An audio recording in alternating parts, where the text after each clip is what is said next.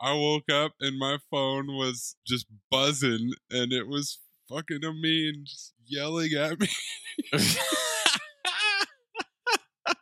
now he's gonna get on here and complain like, "I've been waiting on you guys." You're not waiting for the call. We're on the call. Amin. I don't know what to do. I swear to fucking God, I'm like, I don't know what to do. I don't know what to do. I'm sitting here. Skype is open. I'm waiting.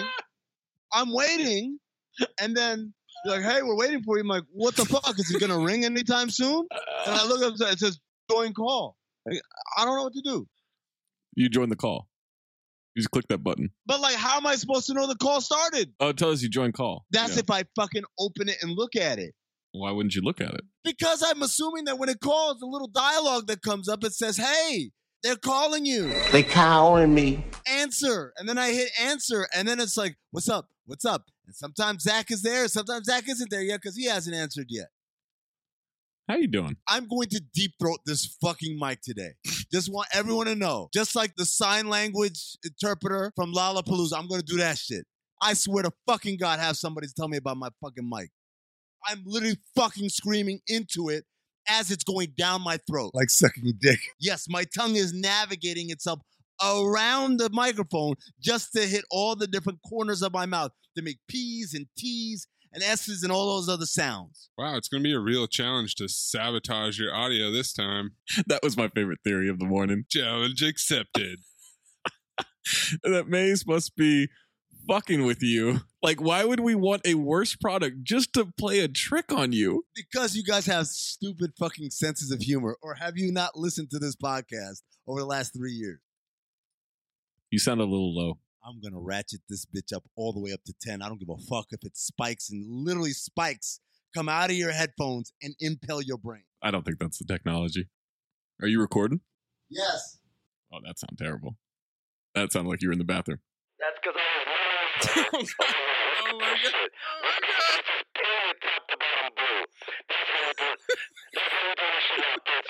Now you sound like I need to order like a spicy chicken sandwich from you or something. Shut up and listen to my order. I'm gonna tell you right now, my fucking audacity is like goddamn category five and uh, 10.0 are all happening at the same time. That's what it looks like. It looks like I'm lying on a lie detector. Goldilocks, will you just have the porridge that's just right, please? Ah, I'm sick of porridge. I love that it means way of fixing this is to is to make it worse the other way. Yep, yep. That's It would be a nice kind of change of pace, no? No, you know it'd be a good change of pace if you just fucking got your audio right for once. Well, I- but I'm trying, but like literally, you guys give me no feedback. You gave me no feedback. I did a whole ass show last time. A whole ass show. Nobody said shit. That's not true. We talked about it at the beginning. Yes, we talked about it at the beginning. It's in the podcast. We talked about it. I said, hey, I got a new box, guys. Let me know if anything's fine or if I need to do anything. And you guys said, you're fine. And then like five minutes later, you're like, no, we can't hear you. And I said, then why'd you say I was fine then? So then I, I, I made whatever adjustments, and then nobody said shit for the rest of the podcast. It was just fine. You know what's interesting about that is it actually shouldn't matter what we hear. What should matter is your local recording. That's the disconnect here, I mean. I'm looking at the goddamn local recording. Well, yeah, but you've been marveling about how much you're spiking and painting the dick blue or whatever. I can't remember what you said. Painting it blue. You've also been yelling this whole time. By the way, leave all of this in. Yeah, fuck everybody. Leave all y'all in. Fuck all of you guys. fuck everybody. That's the new name of the podcast. Fuck everybody. Then Zach wants to say, oh, it's because you get up a lot. No, You do get up a lot. I don't get up a lot. I promise you I don't. No, you go take a shit at certain points. That was during radio. Radio's different. you go crack another white claw. You go- you go pick up food. The White Claws are right next to me. I don't eat during the podcast. Also, I'm not drinking. I haven't drank in the last three episodes. Thanks for noticing. Yo, did you notice that there hasn't been the Amin's drunk intro? Oh, is that is that how that works? Yes. What? I could not imagine spending three hours on something that I didn't like after 10 minutes. You don't like it. You are a weird individual to keep watching. What are you nuts? You dedicated a week of your life to dislike something? Get a hobby, knit something, go for a walk.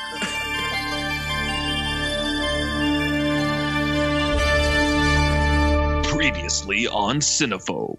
How am I supposed to go back to the me before all of this pain? Excuse me. We're new in town and we've never had sex before.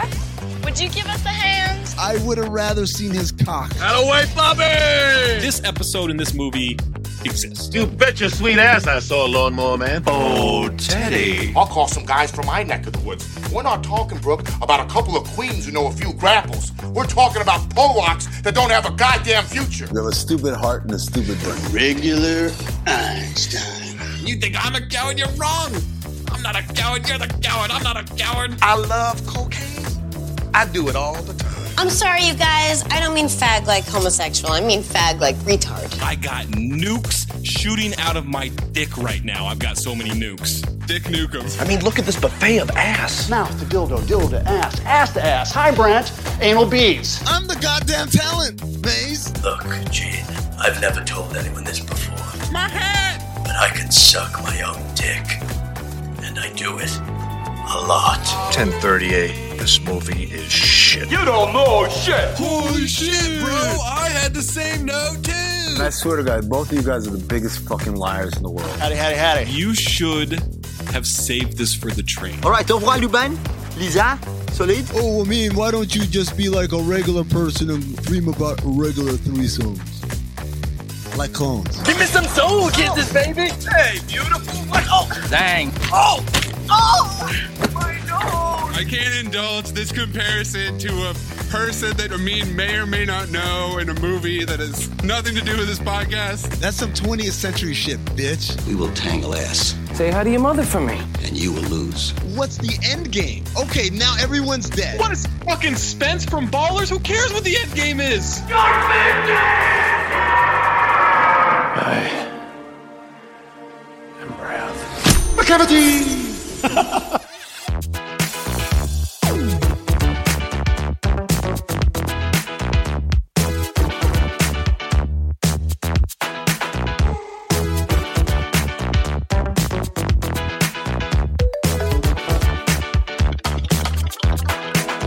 Welcome to Cinephobe, also known as the Go Fuck Yourself podcast. We break down the movies you're afraid to admit you love. I'm Zach Harper. That's Amin El Hassan. That's Anthony Mays. Go fuck yourself. patreon.com slash count the dings for all of our extra bonus content holiday exclusive episodes where our games all of the bonus content across the entire count the dings network that's patreon.com slash count the dings make sure you catch the cinephobe episode patreon exclusive space jam a new legacy give a review apple Podcasts, five stars don't give a shit what you say insult us give us a submission for what you want the next movie to be or a month theme or whatever. Just make sure it's five stars. If you have a submission, submit it. Just needs to be 40% or lower on Rotten Tomatoes for the audience or the critic score. August, rom con month. Did I say con? Rom com month. Con works too. Anthony May, wow. Wow. Anthony May started it off by giving August a meet cute with Saving Silverman. Now Amin is up with his next pick, and he selected the 2019 fantasy romance comedy What Men Want. 2019 fantasy football romance comedy What Men Want. There's a lot of romance in that fantasy football. Yes. There is a lot of romance in that. You think Shaq's got a big dick? Too soon. What Men Want stars repeat offender Taraji P. Henson. I wish I knew how to quit you. Taraji P. Henson. you may remember her from Coffee and Kareem and Smokin' Aces. In 2018, she had Proud Mary, Acrimony, and Ralph Breaks the Internet. She had this movie and The Best of Enemies in 2019, and then Coffee and Kareem in 2020. Plus, you know her from the show Empire. Four time repeat offender Tracy Morgan, I wish I knew how to quit you. Cop Out, How High, Half Baked, and this movie. During this time, he was basically only doing this show called The Last OG, and he was in Coming to America. Has that been canceled? The last OG? I mean, I'm sure, right? When's the last time you saw a promo for it? I watched the first episode, and I'm a big Tracy Morgan fan. Not good. I'm not a big Tracy Morgan fan. So it should surprise you that I thought the show was good. I don't believe that. No, I didn't. I didn't. I just want it to be droll. In October 2020, this series was renewed for a fourth season. Fuck you, Zach. How did that a fuck me? We back. Wait, what do you mean we're back? Yeah, because you didn't like it. You don't like it. That's not true. I just said I like it. Droll 2. It was created by Jordan Peele. Oh, man. You wouldn't want an Oscar, I tell you. And then you get to put your name on everything and not get canceled. Aldous Hodge is in this. He was in Brian Banks and NBA 2K19 in 2018. He's in this movie and Clemency in 2019 and Invisible Man, Magic Camp, and One Night in Miami in 2020. He's played MC Ren and Jim Brown, and I remember him when he broke out as Voodoo Tatum on Friday Night Lights, the TV show. He's also in a very good TV show called City on a Hill. It's on Showtime. I don't know if you guys ever watched it. Kevin Bacon. Yeah, Kevin Bacon, Six Degrees. One degree. Josh Brenner from The Internship, Future Cinephobe, and Silicon Valley. Big Head. Kellen Lutz, who plays Captain Fucktastic. Wait till you hear what I call your boy Josh Brenner. Captain Fucktastic, you know him from Future Cinephobe episodes because he's in the Twilight movies. Oh, we're never doing it. Okay. Never. Never doing it. Also, Stick It, Accepted. He's in Speed Kills with Travolta, another future cinephobe. Oh, he isn't accepted. That's right. And he's played Poseidon, Tarzan, Hercules, and William Shatner. Jason Jones. Not that Jason Jones, who covers the Kings for Oh, the from Oh, Athletic. this one from Pitch Perfect and The Daily Show. Max Greenfield from New Girl is in this. Brian Bosworth from The Longest Yard is in this. Richard Roundtree from Georgia the Jungle and Shaft. Repeat offender. Yeah. Yeah. I wish I knew how to quit you. Teddy Rex. Oh, Teddy. We got repeat offender Shaquille O'Neal from Grown Ups 2 and a shitload of sports cameos, which I'm not going to name. You'll get them throughout the movie. That keeps the listeners intact. Like, oh, wait, but who else was in this movie who's in sports? I know. I'll listen to this 90 minute podcast rather than watch this 200 minute movie. 90, I'm sure. Also, Erica Badu, Pete Davidson from SNL, Set It Up, The Dirt, and King of Staten Island. He wasn't in Hot Rod? Way before his time. Also, her girl squad is Tomala Jones from Blue Streak, Booty Call, and Can't Oh. Hardly Wait. Love her. Triple future cinephobe run right there. Wendy McClendon Covey from Reno 911, Bridesmaids and the Goldbergs, and Phoebe Robinson from Two Dope Queens. What Men Want is directed by Adam Shankman. He directed Wedding Planner, A Walk to Remember, Bringing Down the House, The Pacifier, Cheaper by the Dozen 2, Hairspray, Rock of Ages, and three episodes of Glee. So Adam Shankman started as a choreographer. He also produced the Step Up franchise. Oh, Step Up to the Streets. And was a judge on seven seasons of So You Think You Can Dance. And fun fact, he officiated the wedding of actors Freddie Prince Jr. and Sarah Michelle Gellar. You're a good friend of mine. Oh. My good friend Sarah Michelle Gellar. Seven fucking writing credits for this movie. Just skip the what women want people. No, no. Just skip them. They didn't do anything. That's not true. Say what you just said right there, Zach, but say it as Brendan Fraser in The Poison Rose. How many writers? Seven fucking writing credits on this movie. Delightful. Delightful. Screenplay and story by Tina Gordon, who wrote Drumline and ATL. I wonder what ethnicity Tina Gordon is. Peter Huck and Alex Gregory, writing partners from Late Show with David Letterman, Frasier, King of the Hill, and three episodes of Veep. They made the movie A Good Old Fashioned Orgy with Jason Sudeikis. I wonder what ethnicity those guys are. Jas Waters, story by for Hood Adjacent with James Davis and This Is Us. R.I.P. Jazz Waters. Three credits from What Women Want. Josh Goldsmith and Kathy Yuspa, writers on King of Queens and 13 Going on 30. And then Diane Drake, who wrote something called Only You. Synopsis for What Men Want. A woman is boxed out by the male sports agents in her profession, but gains an unexpected edge over them when she develops the ability to hear men's thoughts. Accurate. Tagline She can hear men's thoughts. Let the games begin. Oh, $20 million estimated budget. all of it in rights fees to the NBA. Had to have Good been. God. I mean, they really didn't need to do all that. They could have faked it. You know, they went all in. Getting Adam Silver on stage, Jesus. Well, it's okay. They got that CBS Sports placement, that Ciroc placement in there, so I'm sure they made up for some of it. it made 54.6 in the US and 72.2 worldwide.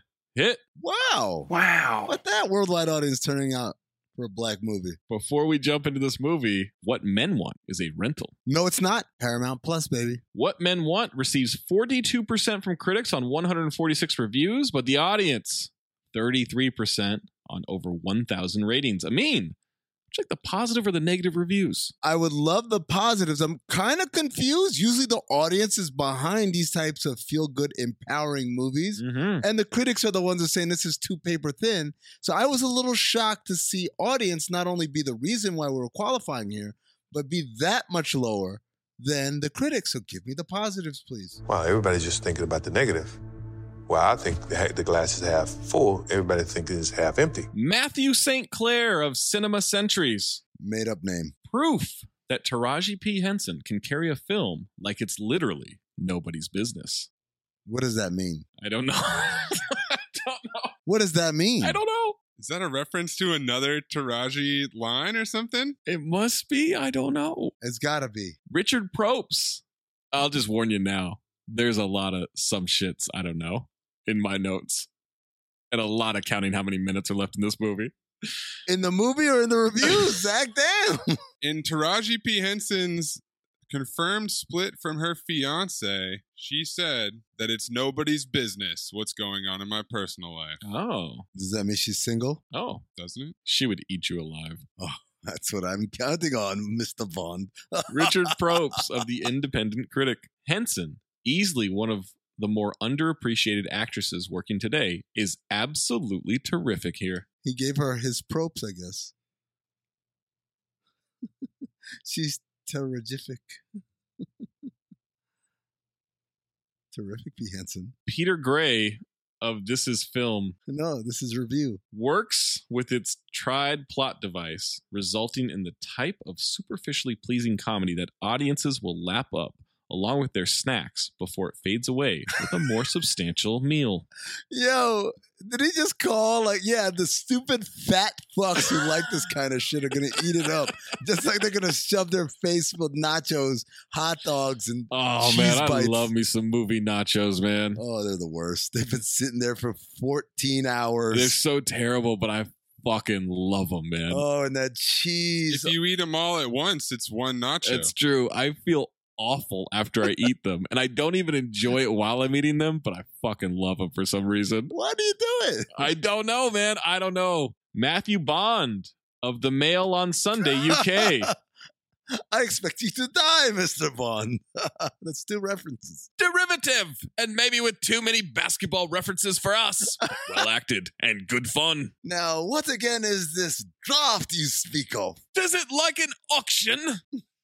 Nigel Andrews of Financial Times. He's also from England, by the way, but you got to give us Is a he? different. Yeah, Nigel Andrews. Nigel, one, British name. Second of all, Financial Times, British paper. The plot is predictable to the last program giggle. I'm gonna stop you right there. That is not a Financial Times. Financial Times is like a, it's like the Wall Street Journal of England. So you got to come back. Look, we've known some people that write for the Wall Street Journal. I'm not. It's not. Come on. reference, sports reference. That's a lot of those today. Edson is pretty terrific. You can stand comical histrionics done with style, well, pitched to high C, amplified to triple F, and played by the full personality orchestra. You kind of just lost your way in the middle. I You- did. I really lost my You way. kept working though.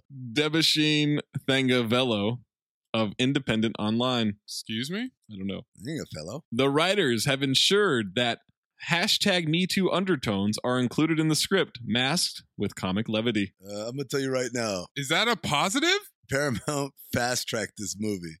So yes, like any heavy handed Me Too shit is there for a reason. They handle it so sloppily.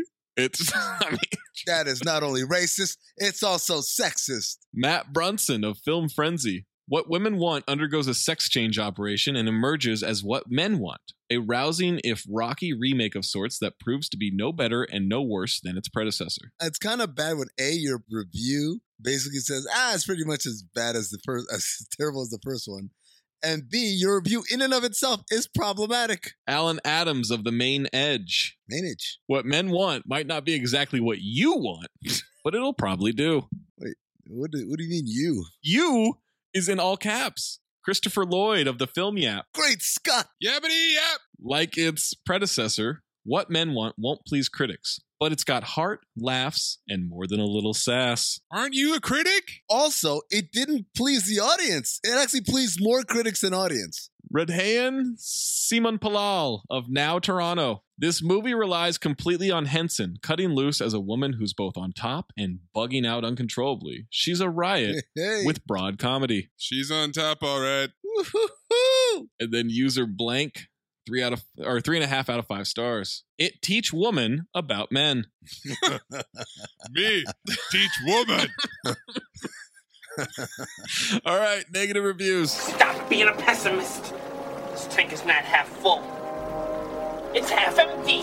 Stephen Procopi of Third Coast Review. Even if one part of the film had worked, if it had been funnier or a more scathing social commentary, I might have given it a pass despite other flaws, but everything about it systematically lets us down and fails to meet even baseline expectations. What is the third coast? Is that like the Gulf? That's what I was wondering, or if they're like trying to make like a hey, the Midwest. Lake Michigan, that's the third coast? Yeah, maybe. Don't know. Either way, I don't give a fuck about your opinion. Zira Filan of Flavor Mag.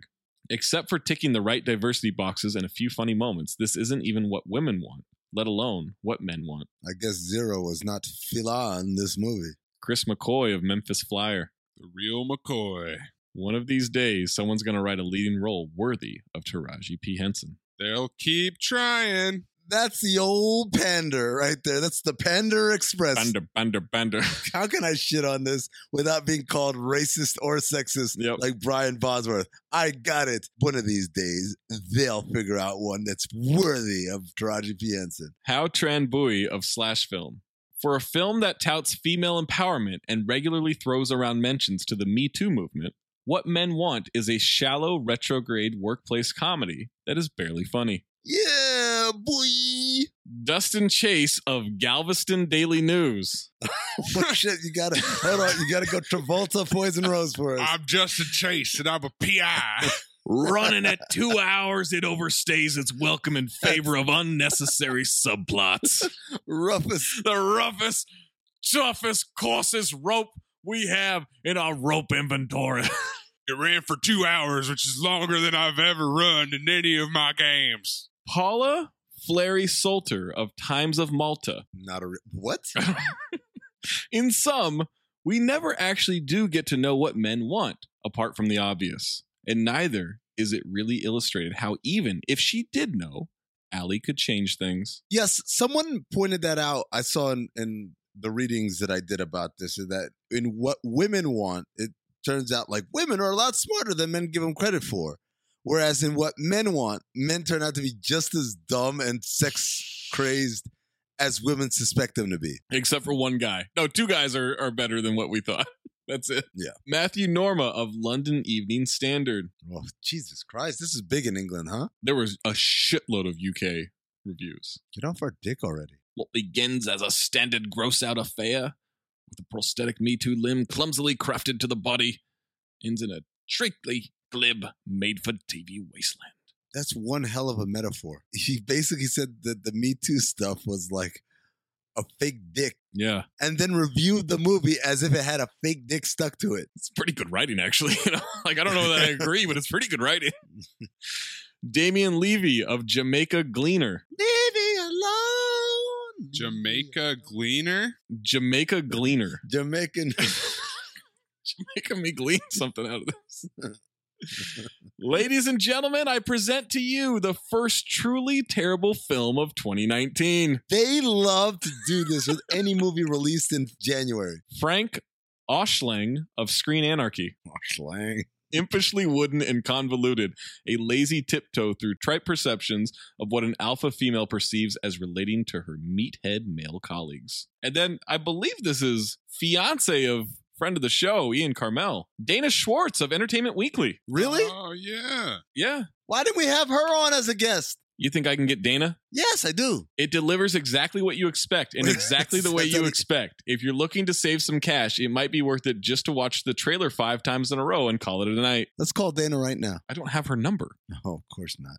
Not a real friend, that's why. I'm going to their fucking engagement party. How about that, you dick? Yeah? Yeah, you get an invite to that. You know what day it is? No, you don't. I got an invite to the real one, the wedding. No, you didn't. You go to the engagement No, you party, didn't. though. No, you The didn't. casuals no, you didn't. go- I'll text Ian right now. Call him. I don't trust you with the text. Call him. I'll screenshot that shit, Ian. No, no. Um, Amin claims he got. I want to hear his voice. An invite. If I don't get a voice, how are the fans supposed to know? How are the listeners supposed to know? Will you no, this is bullshit. send back a voice note calling him a liar or confirming his truth? Call back.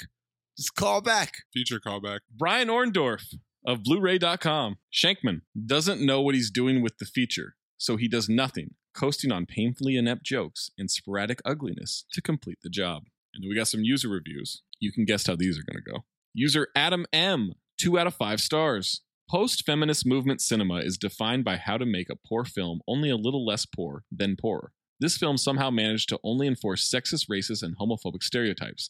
Even a well paid cast can't make something good out of what is clearly a plot written by the whitest room of writers since insert James Cameron film here. What?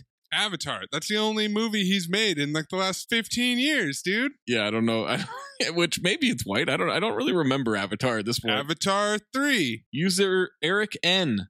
Half star out of five. Out of hundreds, one joke worked for me.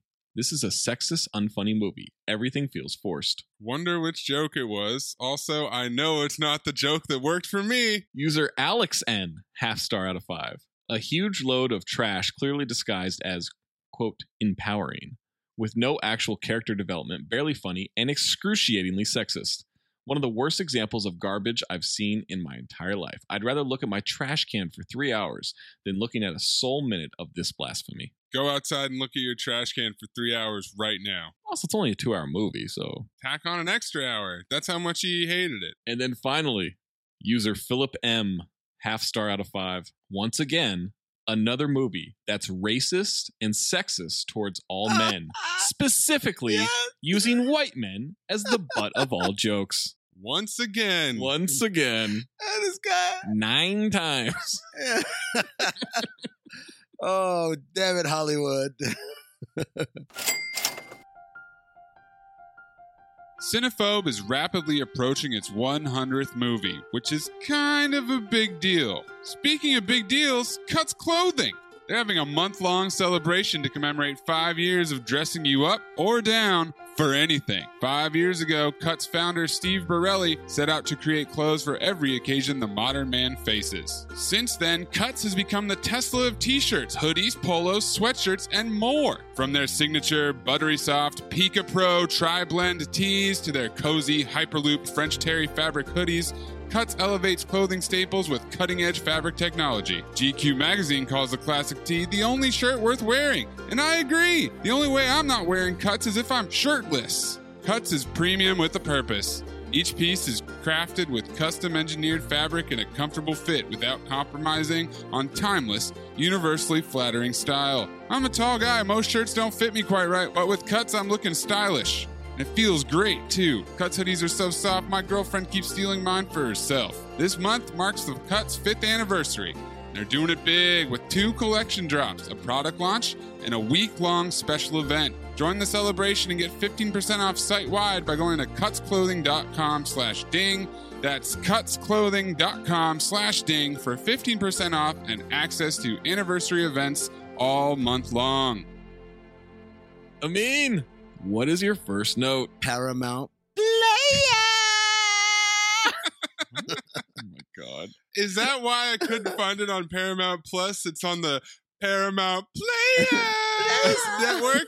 I really sat and thought to myself, if I had a movie that could get made, but the only studio that would distribute it is literally Paramount's like Chitlin circuit, would I agree or would I say, you know what, I'll put an Of independent? course you would. Of course you would. Get out of here. Would you agree? And then in order to double and triple down on how black this movie is, and BET, and a skyline view of Atlanta. And Lisa Leslie. And then I wrote, only way it could get any more blacker is if she starts talking out of her neck. And literally, she's the picture I've got. Guys, I have a voice note from one Ian Carmel. Amin El Hassan is not only coming to the wedding, I've asked him to be a part of my gr- bridal party, groomal party, the part, the party of the groom.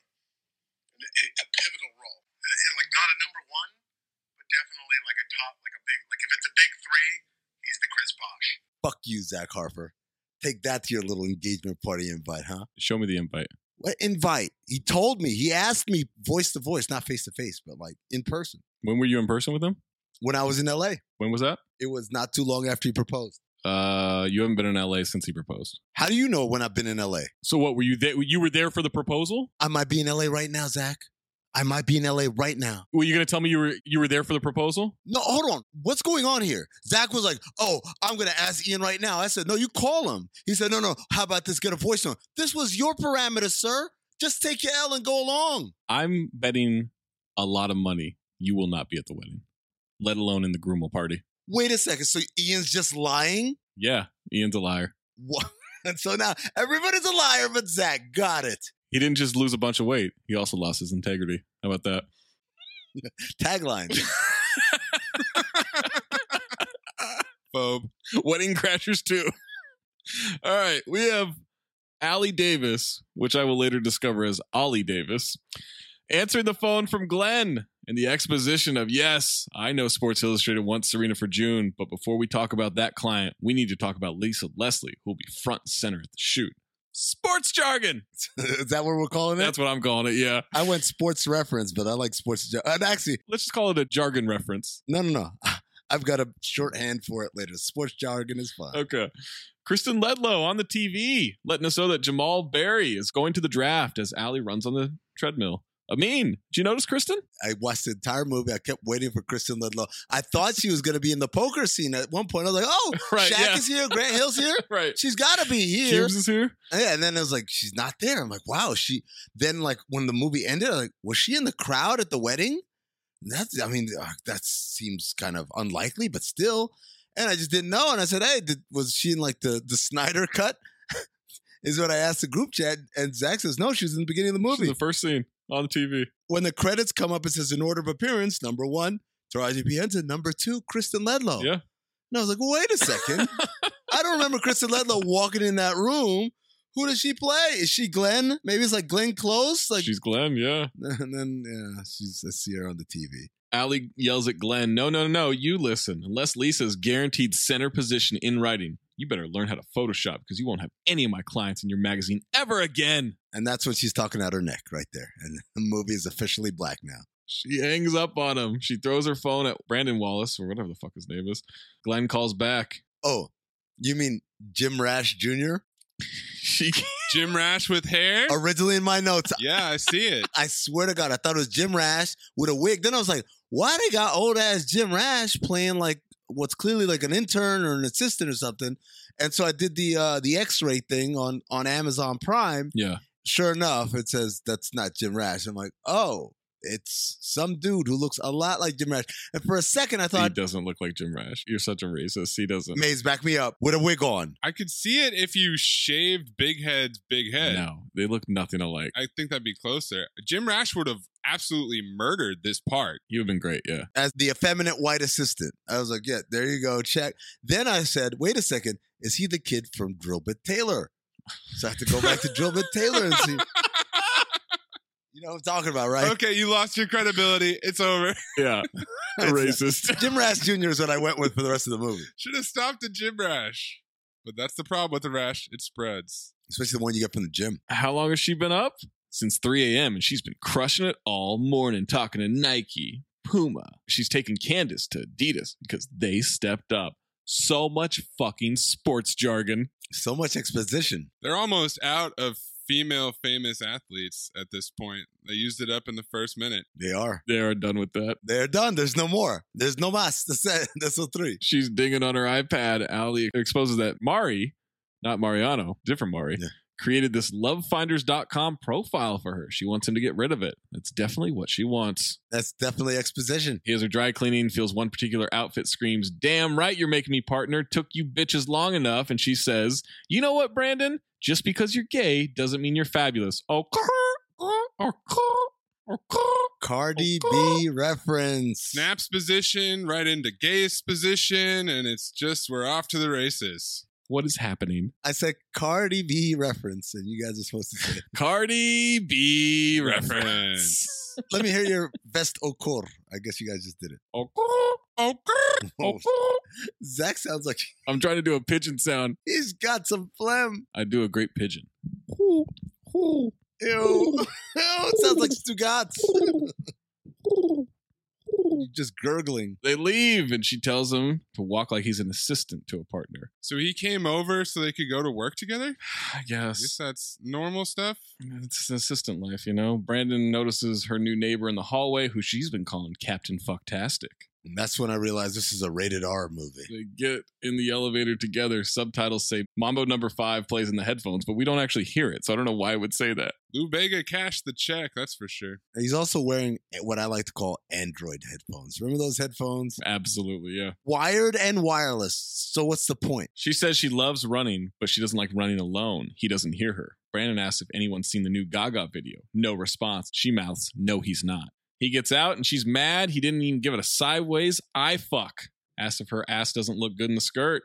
Given the current climate, it doesn't seem appropriate for me to comment on it. She says, Brandon, he says, tight as a snare drum. You could bounce a quarter off that thing. Ah, I get it because of Me Too. But Me Too only happens when it's from people that you don't want to say about your ass. Where did the whole bouncing a quarter off an ass thing come? Like people were just wasting change like that back when quarters meant something. Like, get out of here. Also, nobody wants a hard ass, man. Everyone wants soft ass. And by the way, Taraji, yeah. Poison plays as they drive a Porsche. So this introduces a new category for All us, right. and it's leaned on heavily in this movie. It is. And I got to tell you guys, this is a almost specifically black movie feature, Oh boy. which is the pop music soundtrack exposition. I'm going to pick an insanely popular song and it's going to provide all the exposition you need just by knowing what the song is. So we start with Belle Biv DeVoe, Poison. Why? Because you can't trust a big butt and a smile because she's on top of the world with her big butt and her big smile. That girl is poison. Mari texts that she wants her to bring champagne to the bachelorette party. We get a Bridezilla Xanax joke from Allie. Text positions happening. Brandon says today is a big day. Once she's partnered, there might be changes in store for him. He makes a great assistant, but he would be a shitty agent. And he lies that he's happy being her assistant in perpetuity. We don't know these line yet. They pull up to SWM, Sisters of the Moises, Sisters with Moistness. baby. Jason Jones mentions that her sweet new wheels as a pre celebration for the big day. She says, just another day at the office. For some reason, Brandon says rolling calls and crushing balls. I don't really know what that was supposed to be. Jason says this should have happened years ago. It's crazy he's a partner and she's not just because he signed Matt Ryan.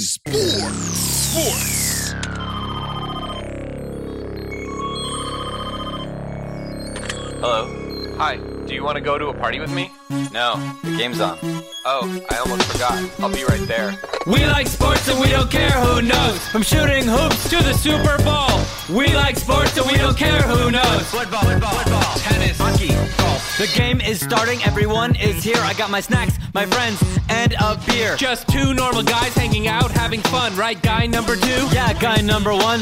E to the S to the P to the N is all I watch cause I'm the man. If my team loses, I'll be mean all night. If you tell me to relax, we'll get in a fight. Watching sports with girls is a pain. They don't know the rules, there's no time to explain. Single, double, triple, home run. For the celebration, I'll shoot my gun. I like my friend, he's a real guy's guy. He's not a loudmouth like that cutthole Steve. We like sports and we don't care who knows. From Wimbledon To the Astrodome. We like sports and we don't care who knows. Football, football, football, tennis, hockey. Mari calls. Allie makes Brandon say it's going to be a party for the bachelorette. Some shit. I don't know. Uh, staff meeting in five.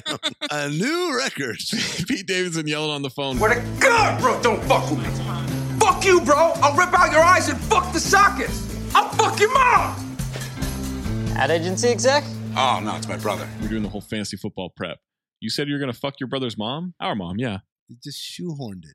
They were like, they want him to cuss at someone on the phone, tell him he'd fuck their mom, and then for the big reveal to be, it's his brother that he would say that about. Why would a guy talk like that? That's how guys talk. I get it. But for them to shoehorn it into fantasy football, But yet, not the laziest sports writing we're going to have in this movie. In the staff meeting, Max Greenfield tells a story about not knowing some girl's name after they fucked at her place. Ho, ho, ho! Found her mail, called her resident, some shit. I don't know. Bed, Bath, and Beyond. Some shit I don't know, says that. have you ever had sex with a woman whose name you did not know? I don't think or so. did not remember until afterward? Mace? No. I mean, I have, boys. It's not as badass as one would think. It's actually pretty embarrassing. can I channel my "What Men Want" writers' room hat here to ask a question? Yeah. What was his name? Oh. It's how guys talk to each other. High five. so, what's the story? Derek. What? Derek. that was the guy's name, but you didn't know the name. Twist. Film noir.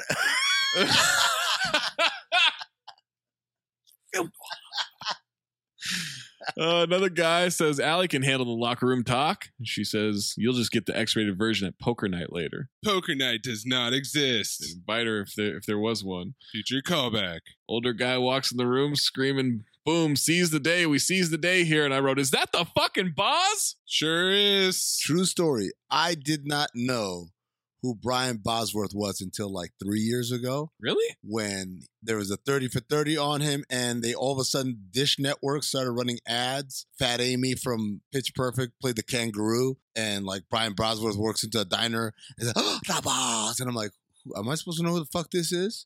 No, I didn't. No clue. Learned all about him from that 30 for 30. Never like the Bo Jackson running him over and shit. None of that. No, I learned all that from the 30 for 30. What that? I don't know if it's a two Americas thing. I don't think it's a two Americas thing. Also, the whole coming in and like fucking cussing and all that shit. Are there any workplaces that are like this? I know women think like the old boys club is like, He didn't do that. oh, but the yelling, the chest beating, like so when I when I worked, Zach, was this is this what Oakley was like? funny enough, I got an Oakley story for you. when I worked at Oakley and we had this store, as part of our training, they said when someone walks in the door, when a customer walks in the door, we want them to know that we're different here. We want you to say, "Welcome to Oakley. How the fuck you doing?" And tried to like get us to do that. No, wait, I no, swear to I swear to God. No, no. Uh, I swear. no, no that, that that's a sentiment. But what did he actually say? No, that's what they actually said. Welcome. How the fuck are you doing? In fact, it would get mentioned if we had secret shoppers and that was not said, it would get mentioned. If they didn't get F bombed, they would check a box. Yeah, Boom! I swear to God. Welcome to Oakley, you fucking piece of shit. what is that like? Dicks? You ever been to Dicks? Oh, the Dick's restaurant? Yeah, yeah, yeah. Yeah, the restaurant. Where, yo, apparently, like they're that's their whole shit. Yeah. So I went, and one of my, one of my friends, yo, they called him. One of the waiters said, "What, can- what do you want for your order? Cheese tits?" Did he order the cheese tits or He not? did not order the cheese tits, but he called the cheese tits. Hey, hey, hey. Hold on there, cheese tits. Headline news Jamal Berry will be the number one pick in the NBA draft, and he's meeting with agents. He hasn't met with agents already? Yeah, I thought that was odd. Boz loves Jamal. He's a franchise maker. His dad, though, changed his name to Joe Dalla. I'm sorry, I'm sorry. Do you play Who's at up here? UCLA? Are you Me, gonna be playing? Alonzo. uh, listen, you here, but you Right. ain't on the court tomorrow. have to be by on the the way, court. by the That's way, what I'm you ain't saying. gonna be on the court tomorrow night to help your son either. You know what? Okay, you ain't gonna be there to You help. better him be either. there to help when he go- Kentucky. when, when he goes to the You better be there to NBA next help year, Kentucky. you ain't gonna be in the NBA court to help I'll your be son sitting in either. the seat watching. Let him know that he has an entire team around him because our teamwork makes their dream work. And then Boz pulls out a football from his bag. Means someone in the room is about to be knighted. Person as tough as nails, his passion, grit, brass balls when it comes to negotiation. And I wrote, I bet it's going to be Taraji. This is such a Hollywood movie trope. Mm-hmm. Oh man! they always use this person, right? Like remove all gender from it, remove all context clues. yeah, yeah, yeah, yeah. The protagonist thinks they're talking about them, and they start to get up and oh no, they're actually talking about someone else. How embarrassing! And I asked, have you ever been in a situation where you thought they were talking about you and they weren't? I definitely did the thing where I thought a girl was flirting with me at a bar and it, she was smiling at someone behind me. I've definitely done that Oh, no, before. yeah. Zach. Yeah. That's definitely happened before. at least once that I that I really remember. Yeah. You blow kisses and blow kisses No. back. Blow kisses at There's a Mr. Bean clip. Where it's like it's same thing. He's sitting and he's looking at this girl across the way, and she's Yeah, I remember this. doing yes. peekaboos with her, and then all of a sudden he's like, "Oh, wow, she's really freaking." Turns out she's talking to her kid who's sitting on the other side of the booth. They do that in swingers. Oh yeah, they do that at swingers too, right at the end. Yeah, right? they took that. That's yeah. Vince Vaughn. All right, he names Eddie Allen, but she intercepts the pass by diving onto the table.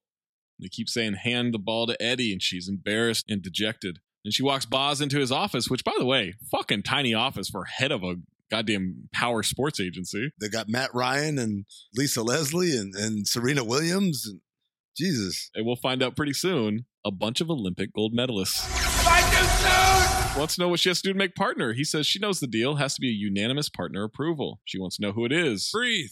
Grab a Fiji. It's boys club bullshit. He says it's a meritocracy. She's not entitled. She bristles at the word entitled because we all know entitled is something for white people. It's entitled for white people, those entitled. Name someone who reps more Olympic gold medalists than me. She's got clients on SI and Vogue in the same month. He said she doesn't have clients in MLB, NBA, or the NFL. Eddie Bam Bam just signed Mitchell Trubisky. That's a number one draft pick. This is when I knew this movie was going to be horribly written because no one would say, We've signed Mitchell Trubisky. Everyone calls him Mitch Trubisky. That's you Googled some shit. That's what that is. Smash cut to 2021. Eddie is fired now. Patrick Mahomes and Deshaun Watson in the same draft. All they did was look up and see who the first name was Mitchell Trubisky. And there's got to be like lasers. My next note wait, is her name Allie or Ollie? That's what I noticed that they were calling her Ollie. It was either that or Muhammad. he says she doesn't says she doesn't connect well with men, but she's doing great in her lane. So stay in her lane. Ooh, that means keep repping Gabby Douglas, another gymnast that people forget shortly after the Olympics are over. Kayla Maroney, is that what her name? Michaela something. Yeah. Who's had a lot of work done on her face, by the way. I saw her Instagram and I'm like, Jesus, she makes uh Famke Jenica, whatever her name is. Fanica Jemke? You got it. Yeah. No, it's Famika Janky. Yeah, you got it. Shovel! You don't need help digging. You got this. She's gonna go back into her female lane. Have a great day, Dick. I mean Nick. Oh, I get it. Because his name. I, uh, Boz, try as he might, just can't unlock the ass which is firmly attached to his body. oh, don't worry. He will be bested. She announces to the entire office she's gonna personally sign Jamal Berry.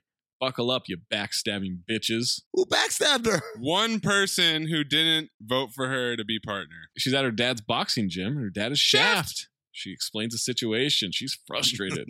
now he's holding the pads for her in the ring. Hit harder. You got you. Oh, I got it. She's a strong, independent woman, but that doesn't mean she don't have love for her daddy. She's Shaft. Lady Shaft. Deliver on your word. Sign Jamal Berry. Then you're undeniable. You're right. I got me. I got me. People talk like that? Yes, Bryce, Le- LeBron's son, talking like that. You remember from our special edition Cinepobe episode on the Patreon for Space Jam: A New Legacy. Patreon.com slash count the digs. She throws better punches than everybody in Teen Wolf 2, by the way. Oh yeah, She could really throw a punch, yeah. and never back down. Remember, never back down. oh, I gotta go back and listen to that episode. file, man. when they've got the fucking fight and Soldier Boy comes on and that shit drops, oh my god, chills. Oh, remember when you thought you thought the dude had dental, Dental dam? dam. Thought he tossed the mom a dental dam. Here you go. Just got these lying around. Thought you could use this. File. Ah, hey, if you haven't listened to that episode, go back in the archives. You gotta. and some throwback, real extra ancient cinephobe. Never back down. She's mad she leased the Porsche. Says fake it till you make it. Now she's checking out a new bartender, Will, with her dad there. And then she asked him for a scouting report, and he knows his name. Dad is such a degenerate. He knows who the bartenders are and who the new ones are. And I started thinking about like what bar have I frequented enough where I know like, hey, that's a new bartender. His name's this. He likes cats and da da da. And I realized me, and this should put it into perspective for all of you. Me, I don't know of a bar where I know everybody like that.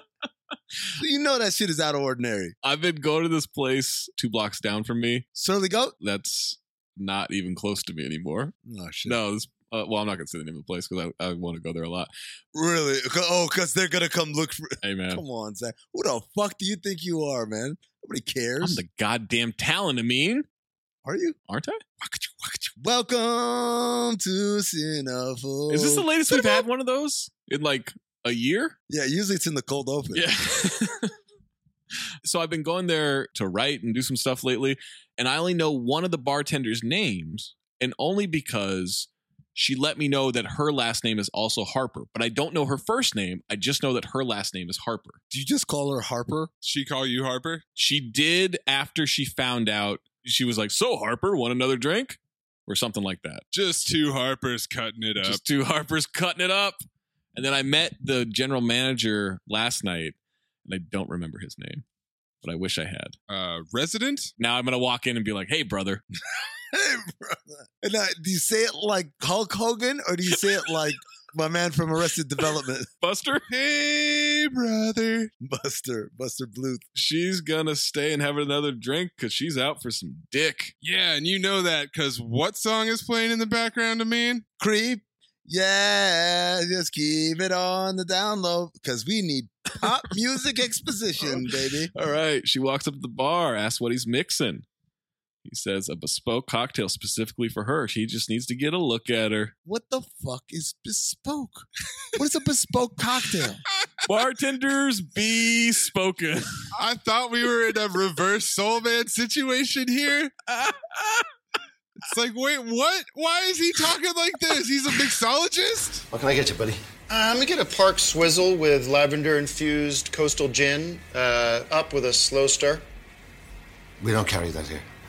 Okay. Um, then how about a Cheshire Cat with muddled fruit brined? Isn't a rum and coke technically handcrafted? No, but this is specifically just for her, man. Other than like the frozen margarita machine or like the Miami Vice machine, like Nah. who the fuck doesn't make handcrafted? All drinks are handcrafted. There's a place in West Hollywood that has old fashions on tap. It's awful. No, but that sounds awful. But that's not. That's that's a rarity. No, I've never seen that anywhere else. that's my point. It's a rarity. Most places you go, they make the drink. One would think. She's not a vodka girl. She likes whiskey. Dark. Banter. Would you go to a symphony, hop up on stage, and tell the director he needs more cello? Back to back movies with someone overriding a drink order. Also, back to back movies with banter. Yeah, we're only That's at like 100 straight at this 500 point. Yeah. Straight. There's some Ciroc product placement in the shot, Plug talk. and he serves her the all you. All this makes his own cardamom rose syrup. And at this point, I'm like, no, there's no chance. This was like Bryce, them trying to show us that Bryce knows about computers. I've done the calculations, Dad. Next thing you know, he's going to ride a fixie bike and put on a plaid shirt. Handlebar mustaches. What is going on? Yeah, Uh, the syrup pairs it perfectly with the Ciroc, which she tried to get him to stop pouring. She offers for him to try it if he's okay sharing her straw. Oh, And she mans the straw, does that little plug thing, puts it in his mouth. She womans the straw. The days before COVID. Remember that, guys? And you could just hand people, like, here, drink out of my straw. Smoke this hookah. Let's make out. All of that. What? What? Derek? now, uh, never mind. I was going to ask a question, but it was going to. But you guys ask questions about this smash cut that's about to happen as we get some more soundtrack exposition. Wait, what's the song? Push it real good. Oh, Oh, that's what it is. Yeah, that's right. Yeah. Smash cut to him smashing the cut. They're hammered. You must make a good salary for a mixologist. He's got a nice place. That place is fucking huge. Let me just tell you the settlement. Woo-hoo. Oh, that's a future callback. Dead wife money. That's what got it. Yeah. Hey, Uh, Got that dead wife money. the dead bitch wife money. bitch, what? Carla Gugino? Thought that kid was a little light skinned. My next note is this good sex? I don't think he likes it. I think that was She's on top. She's wiling. He can't breathe. Yeah, he can't breathe. Am I too soon? against my better judgment. Oh no. What's the worst sex you've ever had? I mean, I've faked an orgasm like three times. Three times in the same night? No, not in the same night, but two with the same girl. What? How? I mean, How did she not figure it out the second time? I don't know, man. Zach was acting his ass off. I was acting my ass off though, actually, because you know you like pretend to come and then you like, go, oh, I gotta go get this condom into the toilet or something, you know. that, hold on. Do it for us. Give us a demonstration. I am not gonna record fake coming. Jesus. okay, how about this? Do it for us as Brendan Fraser from Poison Rose. Oh, that, I, th- I think I'm gonna come. oh, oh, there it is. All right, I gotta get this condom in the, in the toilet. The t- the Turtle it. Damn it. All right. Oh, where the fuck are we? She comes, she hops off. He seems to not know what happened. She farts, she passes out. He's just lying there looking traumatized and slowly huddles for warmth. Wakes up the next morning, and a child is there with her underwear on his head. Welcome to Wakanda. Reference. Hopes it's okay. He borrowed her mask. Will can't believe Ben is there. Brody's dad was supposed to drop him off at 10. It's 10.05. Go play Legos. She's late. Go play Legos. He tells the kid, close your mouth and don't breathe. I laughed at that, man. That's a funny joke to take the underwear off the head. She spills wine on her white blouse. She's late. She's never late. Then she sees a pic of him married.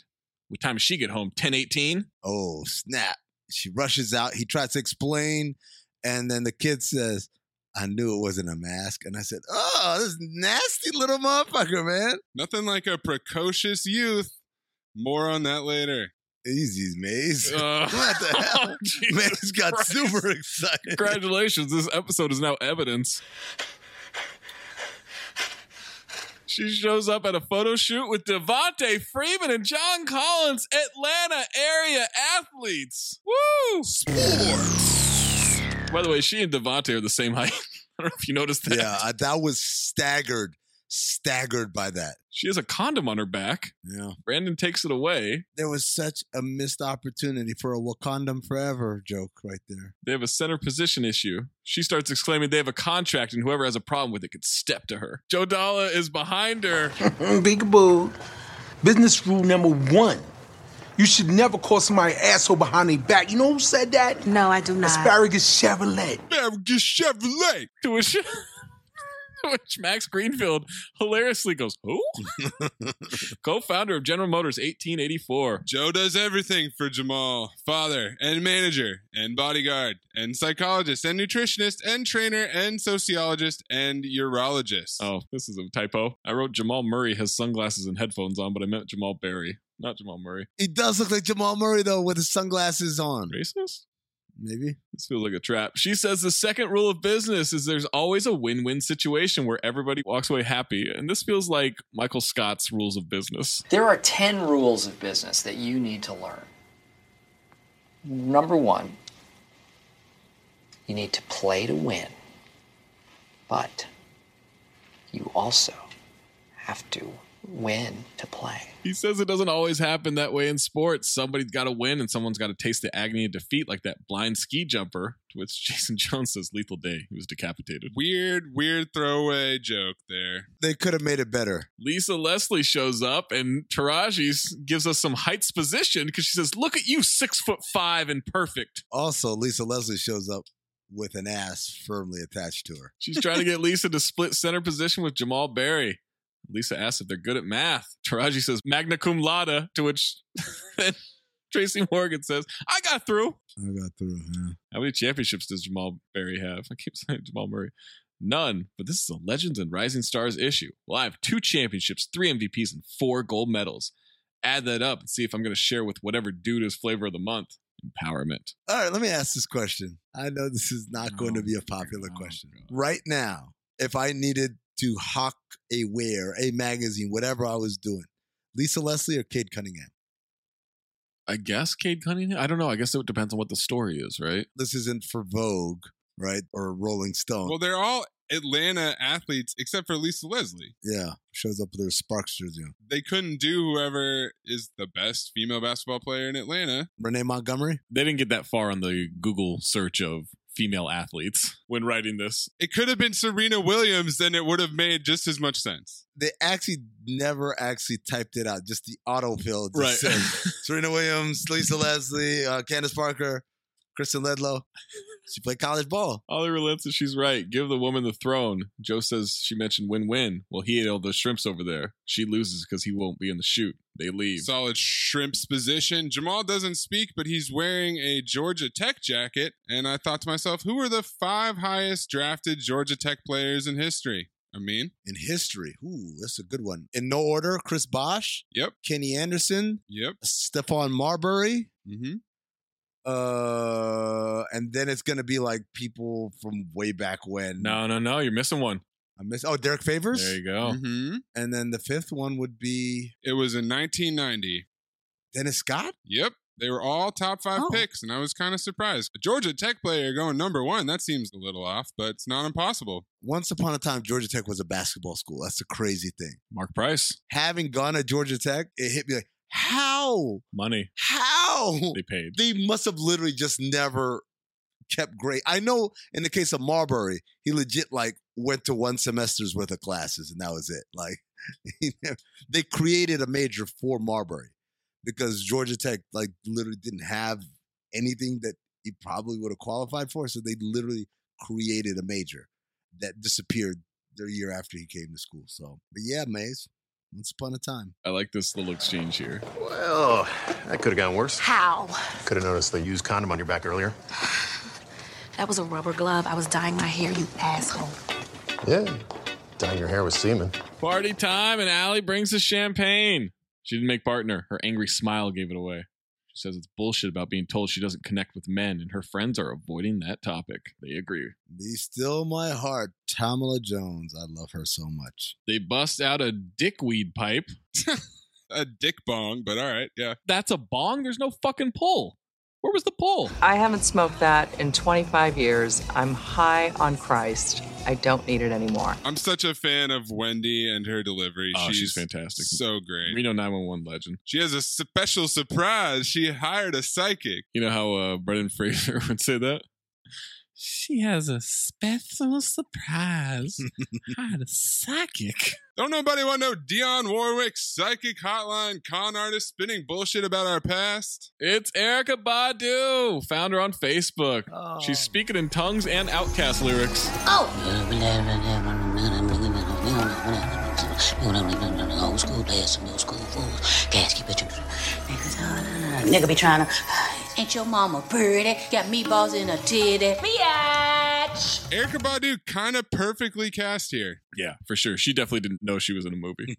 Points to Ali, gives her a card. She's first. It's a tarot card reading. Lots of mms. There's an Uno skip card in there. Yeah, I like that. I laughed. Yeah, that was funny. right before she goes in there, Taraji P. Henson says, "Oh no, I'm I'm going to order a lift and get out of here." And I said, "Do you ever specify lift? I just call it an Uber." I do know people who do, but I always just say an Uber, even if I'm ordering a Lyft. And that's what led me to believe because later on there's another reference to lift, and I said, "Oh, it's plug talk." You're having problems at work. Well, you just heard me talking to my girlfriends. There's a man who doesn't want you to succeed. He's threatened by you. A man, try a dozen. It's also a man you're going to have a relationship with. His name begins with a W. Will? How the fuck do you know that?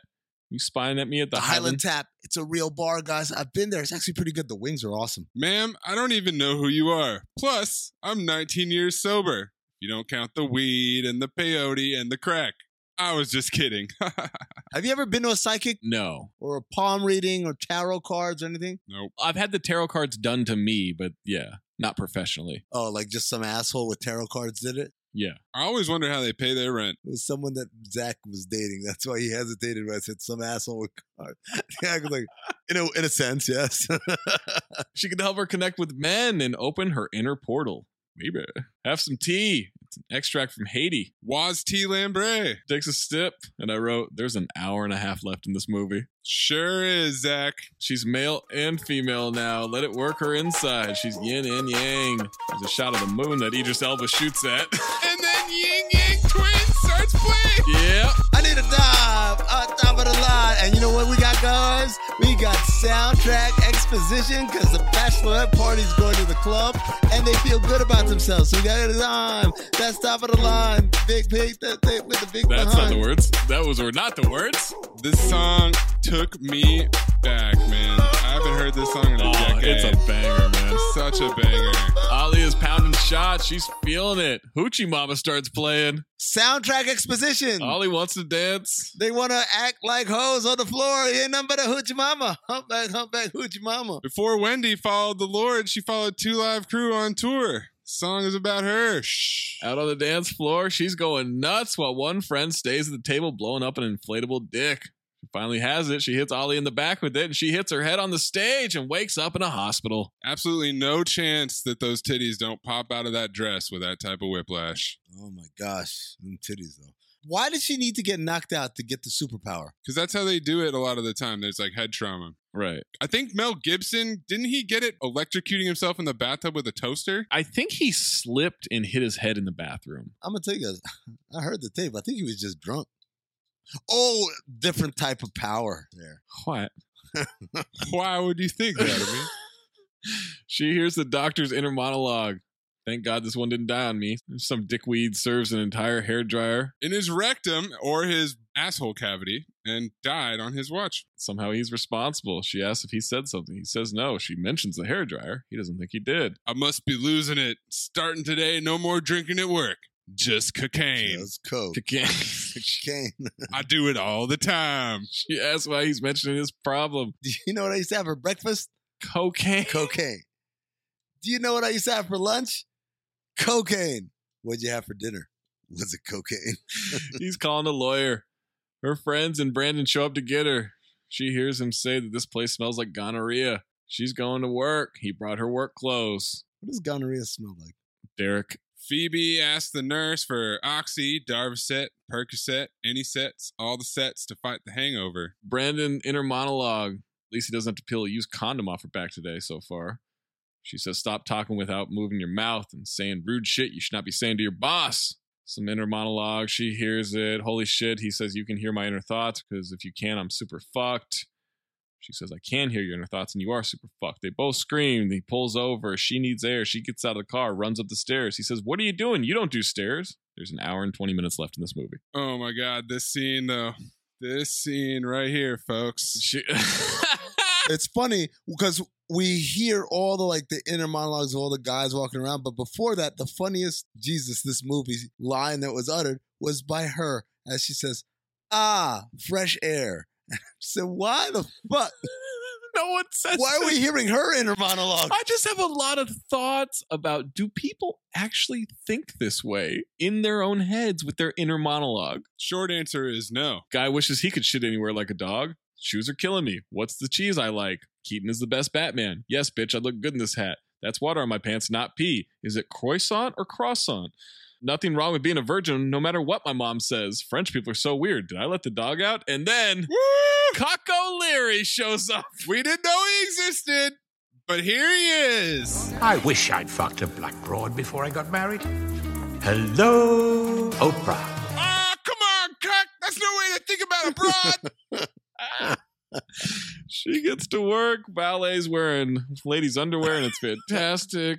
It's wild that Cuck O'Leary is not only a cuck, but he also leers. He does. Literally. He is an O'Learman. You know what's funny about that? So Maze yesterday, Cuck O'Leary's back. I thought weird that Maze is going through reviews. I didn't know he did that, but okay. Then when I was going through the reviews, I was trying to remember which person it was. Was it Felix Vasquez Jr.? Was it Brian Orndorff? Is it Mike Massey? Like, who is the person, who's the reviewer that Maze said was back? And I couldn't fucking remember. And I was trying to scroll up to find it. And then Amin had had so many fucking complaints this morning about his audio that I was like, fuck it, I'm just not going to do it. So I forgot until this guy comes up and says, I w- wish I'd fucked a black broad before I got married. And I the look on his fucking face, dude. yelled out loud. No inner monologue here, guys. Yelled out loud, Cock O'Leary. That's who Maze was talking about. Cuck O'Leary joins the Save Note 2 baby on the Mount Rushmore Oh my of God. cinephobe characters Oh. that don't mean shit to the movie, but only to us.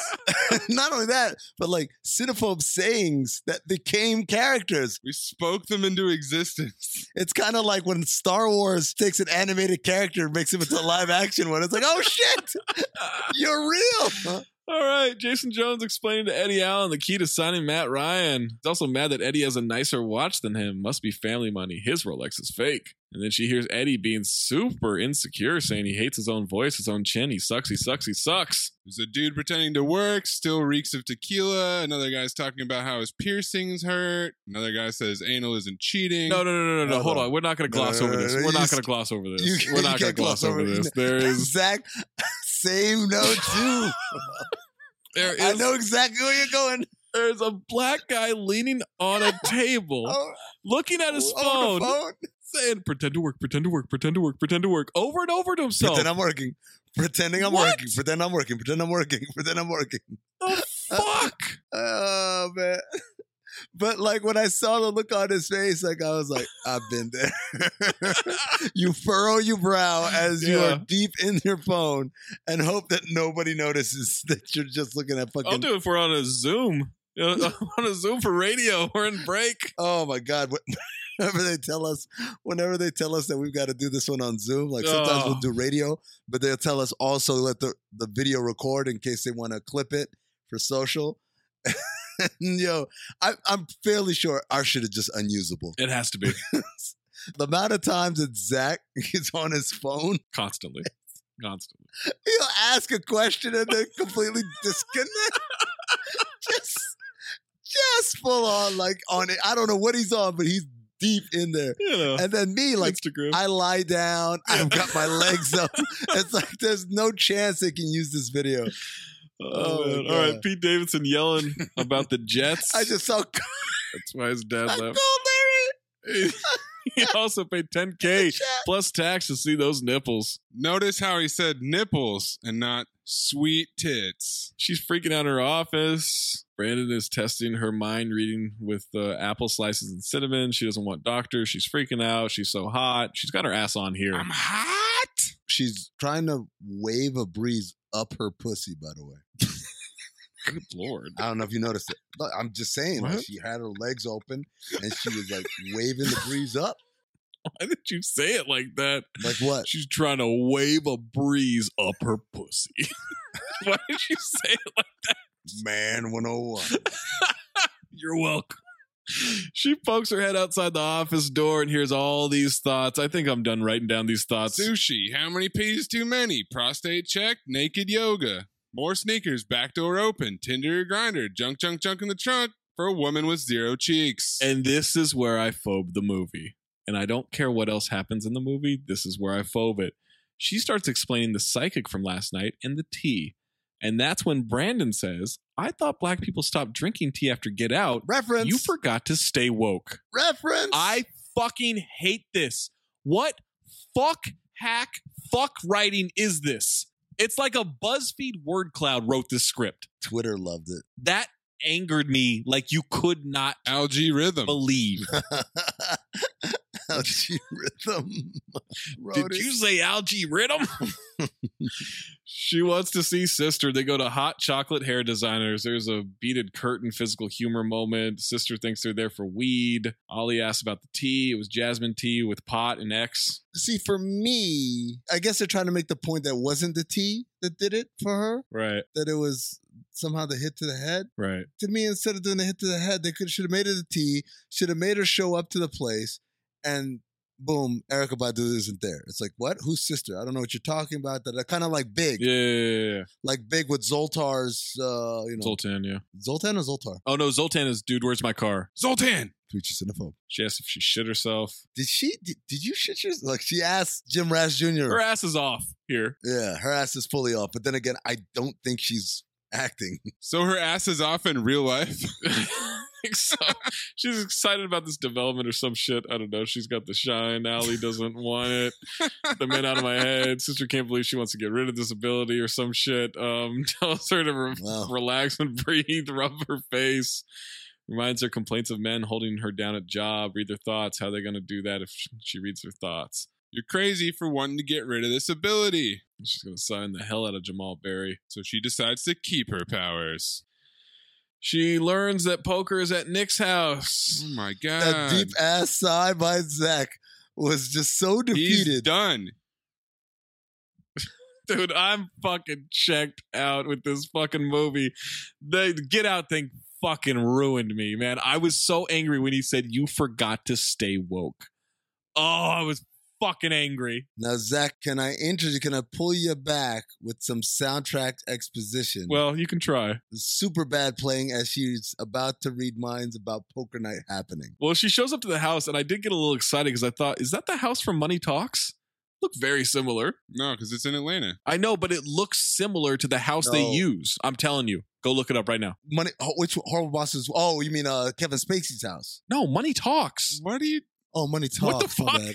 you having a stroke paul sorvino's house I just love horrible bosses, man. That's why. No, it's it's not Paul Sorvino's house either. You all right? Mm, I think I need a drink. More soundtrack exposition as Bills, Bills, Bills starts playing. I guess she's about to win some money here, boys. Joe Dollar's there. Mark Cuban is there. Is this tampering? From the Entourage movie. Grant Hill is there. Shaq is there. He notices that Grant lost some weight. I won't lie. This is one of the funniest scenes in the movie because the internal monologue. High bar there. I'm just saying, like, there's a lot of guys saying a lot of funny things. Team Shaq, most of Shaq's inner monologue is like actual poker math. Right. Mark Cuban keeps musing How about rich he how is. br- He's got to stop playing I poker. gotta with four stop people. playing poker with four people. Grant's missing Real Housewives. Even Tracy Morgan made me laugh when he said, "I smell toast. Am I having a stroke?" Oh no, that's right. I got toast in my pocket from earlier, and the way his face, He got so happy. the relief on his face, like oh, it's- He also is going to freeze his sperm and have baby ice cubes. My next note. How are there an hour and 10 minutes left in this movie? Joe notices that she's winning. She says that she's good at reading people. There's a Boz fart joke. This whole scene is one giant poker montage. And we're gonna need a montage. Everyone takes a montage. Rocky had a montage. Boz thinks like you know, she better not take all of Joe's money. It's just Joe and her with the pot. He goes all in. Alpha Dog versus Mama Bear. He's bluffing. She has the winning hand, but she folds. Joe thinks that she's his good luck charm. Wants her at the meeting tomorrow. Ethan is pissed. Cut to elevator time with Captain Fucktastic. He thinks she's fine, that she's with that skinny white guy all the time. She starts saying that Brandon is gay and her assistant. It's her gay assistant. Captain Fucktastic just wants a woman to make a move, slam him against the doors, and kiss him. She does that, and they start hooking up. And then a high heeled shoes song about not being a prostitute is planned for soundtrack exposition. "Free Your Mind" by En Vogue. Free your mind. And the rest will follow. While she bangs a white guy because "Free Your Mind" is about interracial love and stuff like that. Yeah, it is. Easy, Zach. They literally sang high heeled shoes as we got a shot of the high heeled shoes on the elevator. Yeah, otherwise, how you going to know? Soundtrack exposition. They're in Fucktastic's place. He has African art hanging everywhere. Took me all the way back to the dead guy at the beginning of Jade. That's It's a fuck house. Same joke too, bro. And in this case, it actually is. She gets ready in his apartment. There's a montage for it. She's been in there a while. Is there booze in the bathroom? There is No, no, no, no, no, no. That's Listerine. It was in like a glass decanter, though. Yeah, I mean, he's got a fuck swing. What do you like? Why are you asking questions about the bathroom beverages? Also, I thought the lead up was that he's gonna be like one of these people who fetishizes black women, right? Like he was gonna have like African war paint or whatever. That's what I thought as well. yeah, they got you. I mean, yeah, they did. It's- what a twist! Yeah, she walks up to the loft area. film noir. He's in a There you go. Thanks, Mace. with a leather mask. Was she shaving her pubes in the bathroom montage? Yes, using the trimmer that I presume he uses on his face. Women be trimming. She freaks out and leaves. Cut to the meeting with Jamal Berry. Max Greenfield is pitching him for SWM. Now, this is just a little teaser of the coming attractions for Jamal Berry's future. No cap, no See, motherfuckers wanna talk about Jamal this and Jamal that. But we balls to the wall, motherfucker. Y'all like small ball. I'm that big dog. I'm like Shaq D on Adderall, that's how I ball. See that private jet, that model chick, that's how I ball. See, she like a raw, she like a raw, that's how I ball. They tried to put a hat on my salary, I still ball. Respect the name Jamal, I come from Joe Barry's balls. If we can't talk it all, then we can't talk it all. How I ball, how I ball. Pop my ball. There can't nobody ball like Jamal. And bitches love balls. Especially Jamal's balls. No cap. That no cap. That that no cap. That that no cap. That that no cap. That that no cap. That that no cap. That that no cap. That that no Jamal hates the video. Joe hates the video. Titties jiggling, lots of emojis. Baller video, Kev. Bitches love balls. I think I know what's on everybody's mind here. Ha ha ha ha. Because she does, actually. She knows that Joe hates it as he thinks it's a 90s reject Diddy video. Jamal wants out of there to play some pickup at Wabash Park. They start to leave. She gets them to stay. She says they're not going to sign with Summit. makes fun of the video. Joe starts going on a rant about his personal smoothies, which Jamal can't stand. Just naming ingredient after ingredient. Know how many avocados are in this boy's body? And my truce with Tracy Morgan comes to an eventual end. Honestly, never thought it would exist. So Up until this point, I was like, "Yo, he's pretty funny in this movie. I'll give it to him." Now, when they let him just do this this bit, I'm like, "All right." Like this is the part where I feel like white people are like, "Oh, it's so funny." You hear how he says avocados, and I'm just like, "It's not funny. He's just yelling." she says it's not about their vision, but what's in his mind. It sounds great, but he needs some coffee. That's what he thinks to himself. And she says, even if it's as simple as a cup of coffee, and hands him Jason Jones coffee. They can't believe what's happened. Joe says he'd never considered a female agent until now. Allie compares herself to Jackie Robinson. well, Brand Tricky was my hot mouth. Mm-hmm. The only white man deserving of sainthood. Abraham Lincoln, Pop. Well, he was part Eskimo. She invites him to a Hawks game on Sunday. Can't do it. That's family day. She wouldn't understand because she's not a family woman. Then he thinks that he doesn't trust a woman with no family. And this is why Will is just randomly standing there with his kid so she can call him over, pretend that it's her family. He walks up, thinks she's clearly crazy. Brandon walks off and thinks, who the fuck are they? There's still an hour left in this movie. It's super awkward. Joe says he'll leave it to her family. And that's when we find out the kid has her license and apologizes for the underwear on the head.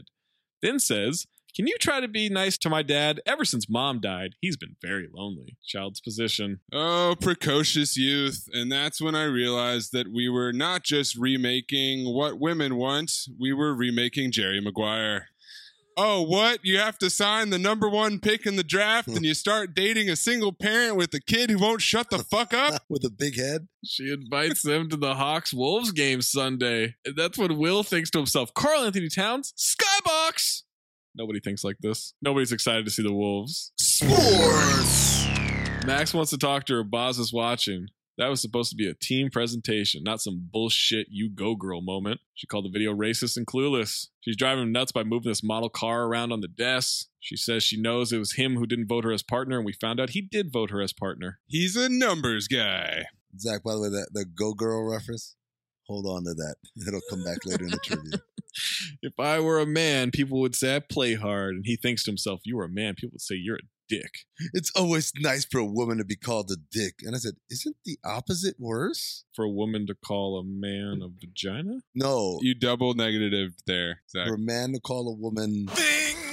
Oh, okay. More thoughts walking through the office. No more dating strippers unless Fantasia calls me back. Ah. I get it. I'm getting fat. Rerun fat. Reference. Uh, reference. uh, She hears Pete Davidson's thoughts about wanting to fuck Brandon. she hears his horny thoughts, which we heard earlier. He was thinking about nipples, but then he's thinking about a big ass dick. Dick. God Ah, damn, five dudes? Oh my god, five dicks? Damn! And you know what? Admittedly, Oh, boy. this is how Oh, boy. privileged I am. Here we go. Is this some weird slang, white boy slang? Like, that she's got a dick? Like, why does, does he think she has a dick? Does he think she's like transsexual? Like, it never occurred to me that Jim Rash Jr. could be the object of his affection. Not once. Homophobic. You weren't picking up on the tension between Big Head and Pete Davidson. it's like they're both gay and really good at expressing their attraction to each other. It's game time, guys. Will and the kids show up to the game. Joe and Jamal are there. Joe asks if she trusts Elon Musk. Because that man is one white glove and a metal hand away from being a James Bond villain. Freaky. a third Bond reference in the same episode. Hey, yeah. Congratulations! Yeah, we did it. Double O reference. Joe's wife Loretta's there. She's an aggressive person. Boz thinks that if Allie botches this, she's fired. Joe introduces Loretta to Ollie, talks about poker night.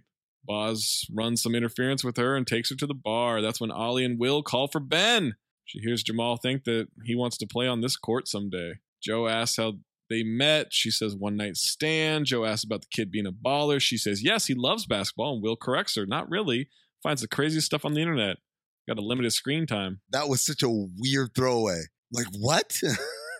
what is this kid watching? Especially uh, given what he said earlier, it was like I knew it wasn't a mask. Oh, this fucking movie. It's just so weird. But also, and this is the part of me, that's why I hate basketball movies because all I ever do is think about all the things that are unrealistic or incorrect. That's right, Baxter. Like, for instance, the kid saying, I want to play on this court one day. If he's from Atlanta, this is 2018 when the draft is. I'm assuming he's 19 years old. That means that he would have been born in 1999, meaning he had literally never seen a good Hawks team other than the one from a couple of years ago with 60 wins. Al Horford, Jeff Teague. But I'm just saying, like, Player of the month. That's hardly the team that would inspire someone to be like, "This is where I want to play basketball." Exactly. Yeah. I mean, maybe Josh Smith and Josh Childress got him going, but probably not. she interrupts him as he's about to say, as a single dad, she asks him for some wine, surprise her, doesn't care what kind. Tracy Morgan that says, "What kind of man doesn't know his woman's wine preference?" And I said, Mm. "Zach, do you know your lady friend's wine preference?" Rose, champagne. Really? Like if you go like say, "Hey, give me some wine," you just go in and say, "Let me get a rosé champagne." Oh no, it depends on what's there, but no, like I, I would know. Well, it depends on the meal and everything. Like, yeah, I know, I know what she likes. Wow. Wow. My girlfriend likes a Pinot Noir. Penis noir. Hey, Derek. Also, Tracy didn't know his wife's wine order. She was yelling at him because he got it wrong. Find out it's the kid's birthday next week. Jamal asks if they're going to blow it out. Kid says he wants a cake shaped like a sports car. She promises that it'll happen and he hugs her. Future callback. Cut to game over. Tomorrow night, Will wants to take her out. Joe's watching them say goodbye. She pretends to kiss him. It's super awkward. She says, Put this boy to bed. That's when Carl Anthony Towns comes up to her and says hi. She asks, How you doing? He says, Triple double. But we didn't win, so it doesn't mean shit. And I wrote, The Wolves can't even win in this universe. I wrote Carl Towns has exactly one career triple double. He's also got one firmly planted ass. Paul George is in the building. I wrote, like, I'm glad that it was realistic up until the point where he said, it doesn't matter. And I said, come again? She introduces Jamal to Cat. He's freaking out in his head. Do people freak out like this? Can people scream think? Is that possible? He's been watching him since high school. He's impressed. Cool. Yeah, yeah, that's cool. Kid's nervous. Probably thinking, holy shit, it's Carl Anthony Towns. Holy shit! It's Carl Anthony Towns! So fucking meta, bro. Ollie asks Cat if he has advice for Jamal. He says nobody ever plays winning for themselves, team first. And I went, huh, interesting. Irony! Oh my God. It's almost like this is the best comedy of the movie. Yeah, it really is. As Cat's giving him advice, he's singing If you like pina coladas and getting caught in the rain, damn, gotta get that stupid song out of my head. This is what it's like inside Amin's brain when we do Cinephobe. That's exactly what happens. Also, the Pina Colada song, if you've ever listened to the lyrics, holy shit. What a crazy song, man. It's about a dude. He's not sick of his girl, but he's kind of like, ah, I'm bored. So he goes to the classifieds to go holler at some other girl. Oh, this is the woman for me. Goes to meet her at a bar. Turns out that the girl at the bar is Drum roll. his girlfriend. Jesus. So she's also trying to cheat on him by putting putting a classified in the paper. Classified for the kids before there was Tinder and shit like that. Like people had to be in the newspapers. You had to write a classified like "Hi, looking for love." If you like pina colada and getting lost in the rain, that's what people would do back in the day. Whoa, people would sing this song all the time. It was in Shrek, and I never once stopped to listen to what the goddamn lyrics were. Cat sees Joe Dalla and walks away. Doesn't want to hear from him. Joe asks Ollie for uh, ballpark on deals they can expect, and that's when Jamal says, "Dad, she can't do work for us if we haven't signed with her agency." Poppy talk. Joe says if he likes what he hears, they have themselves an agent. Next day, Brandon isn't a fan of the fake family business. Fake husband is texting. He responds, "Sounds like fun. Let's do a double date with Mari and her fiance." She doesn't want him to send it, but he does anyway. She says he agented her, and agents don't like to be agented. Too bad, and I should be an agent. He thought it on purpose. We're agents, agents. we we agent. We agent for a living. To prove he knows sports, he just starts stating Tom Brady facts, and then we get a Steph Curry draft night selection. June 25th, 2009, the day Michael Jackson died, was when Steph Curry was drafted. But for whatever reason, I will always remember it as the day that Vince Carter was traded to the Magic, as well as the day that Michael Jackson died. This is what women who don't follow sports think sports is about. Names and numbers. Oh wow, this this person really knows his stuff. I shouldn't say women. I should say people who don't follow sports think this is what sports is about. My dad, right now, listening to this podcast. He throw the reverse into misogyny there? 21st century, ma'am. I'm saying people who don't watch sports. Because at first I said women. Back that up. But then the other problem is when he said, you know what happened on June 25th, 2009? I swear to God, I said, ain't that when Michael Jackson died? Oh, really? I never would have remembered that, man. We talked about it on Bomb many a time. Oh, okay. Bomb, wherever you get podcasts. B-O-M-M. She says it's great he knows sports trivia, but he needs to know how to handle people. He mentions a moment when he stopped her from passing an appetizer with ham to Rafael Nadal, and then he thinks the occur, and uh, she lets him know Pete Davidson is closeted and he wants him. He goes to check out Pete. Cut to Pete saying, How big do you think Shaq's dick is? And that's why I said at the beginning of this podcast. Pete Davidson, not terrible in this movie. Now we're at the double date, and Ollie's bad at pool. But we don't just go to the double date. No. Oh, is there is there is No, no, no. there a song that maybe helps us know? Soundtrack exposition, Leon Bridges, you don't know. Oh wow! Why? Because her friend don't know. Mm-mm. What don't she know, Zach? Oh well, apparently the fiance thinks about the waitress, and we find out he's a cheater. Mm-hmm. We're cheaters, gents. We cheat. we cheat things. She hits him accidentally with the pool stick in both balls, and now he's thinking shit about her. Waitress flirts with Will. Allie mentions that he's got away with the ladies, and he thinks to himself, "Why would I waste a second on her when I got you standing in front of me?" Now she knows What a good guy Will is. he's a good one. No, no, no, no. That's not how she knows. This is how she knows. Soundtrack exposition plays "Living a life like it's golden, living a life like it's golden." Like, oh, he's great. Exactly. Now she wants him to show her how to play pool. They were already playing pool. They flirt, pool 101 montage, kissing montage, they're in bed. She's back to being terrible at sex. No, She's hearing him not enjoy this. She gets off him. easy on the balls is something I've both thought and said out loud. It's tough, man. It's a tough one. there's a lot of things you can do to me that I'll like internalize. I may not like, but like go on with it. The It's balls, tough. yo, th- these are very sensitive. You can't You just gotta be careful around those things. can't be knocking around like it's Mm-mm. a punching bag or something, like a speed bag. Mm, These are sensitive pieces of equipment here. reach. Responsible for three lives, maybe more. I don't know. Oh boy. Just saying. Maybe don't want that on the record. Pretty virile, that's all. Look who's talking now. You say viral? Viral. The Verger. The viral. Viral. Turlet. Not viral. Turlet. I'm I'm virile when I'm when I'm done with my turlet time. All right. She gets off of him and admits it wasn't going so good. He says to try something different. Nobody's in control. They each share a bit. He gets her to slow down, cut to them completely mesmerized by how phenomenal it was. It's like she was in his head and knew everything he wanted. Shout out to the Lawnmower Man episode, the last movie to feature both mind reading and fucking. He needs some Gatorade. I need there to not be as many as 40 minutes left in this movie, which there are. Yeah, that's a tough break for you, Zach. Yeah, time for a patio barbecue with her, Shaft, Will, and Ben. He's rooftop grilling with a big green egg, just like the big green egg that I used recently that singed my beard hairs because it got close to 600 degrees. Thought for a second, I thought he said singe my ball hair. So I'm like, Jesus, Maze. Still doesn't grow back on the left nut. There you go. Attaboy. This scene also has lots, and I mean lots of poppy talk. I mean, this is just pregnant with poppy talk. Poppy Talk Patio. Oh, there's poppy talk everywhere. Yeah, absolutely. Dad calls him a gin jockey. Seems innocuous enough, right? One who jocks gin. Yes. No, no, no, no, no, no, no. Its definition is a person who sexually exploits Australian Aborigines. Oh. Shut the fuck up. And then they go on to repeat gin jockey three more times. Oh, I'm problematic. It's a problem. Dad meets Will, thinks to himself it's going to last three months. She'll chew him up and spit him out. We find out that tomorrow is signing day. Now we get a combo with Will and Ollie. She says that she knows what's on Jamal's mind. He says what's on a man's mind and in their hearts aren't always the same thing.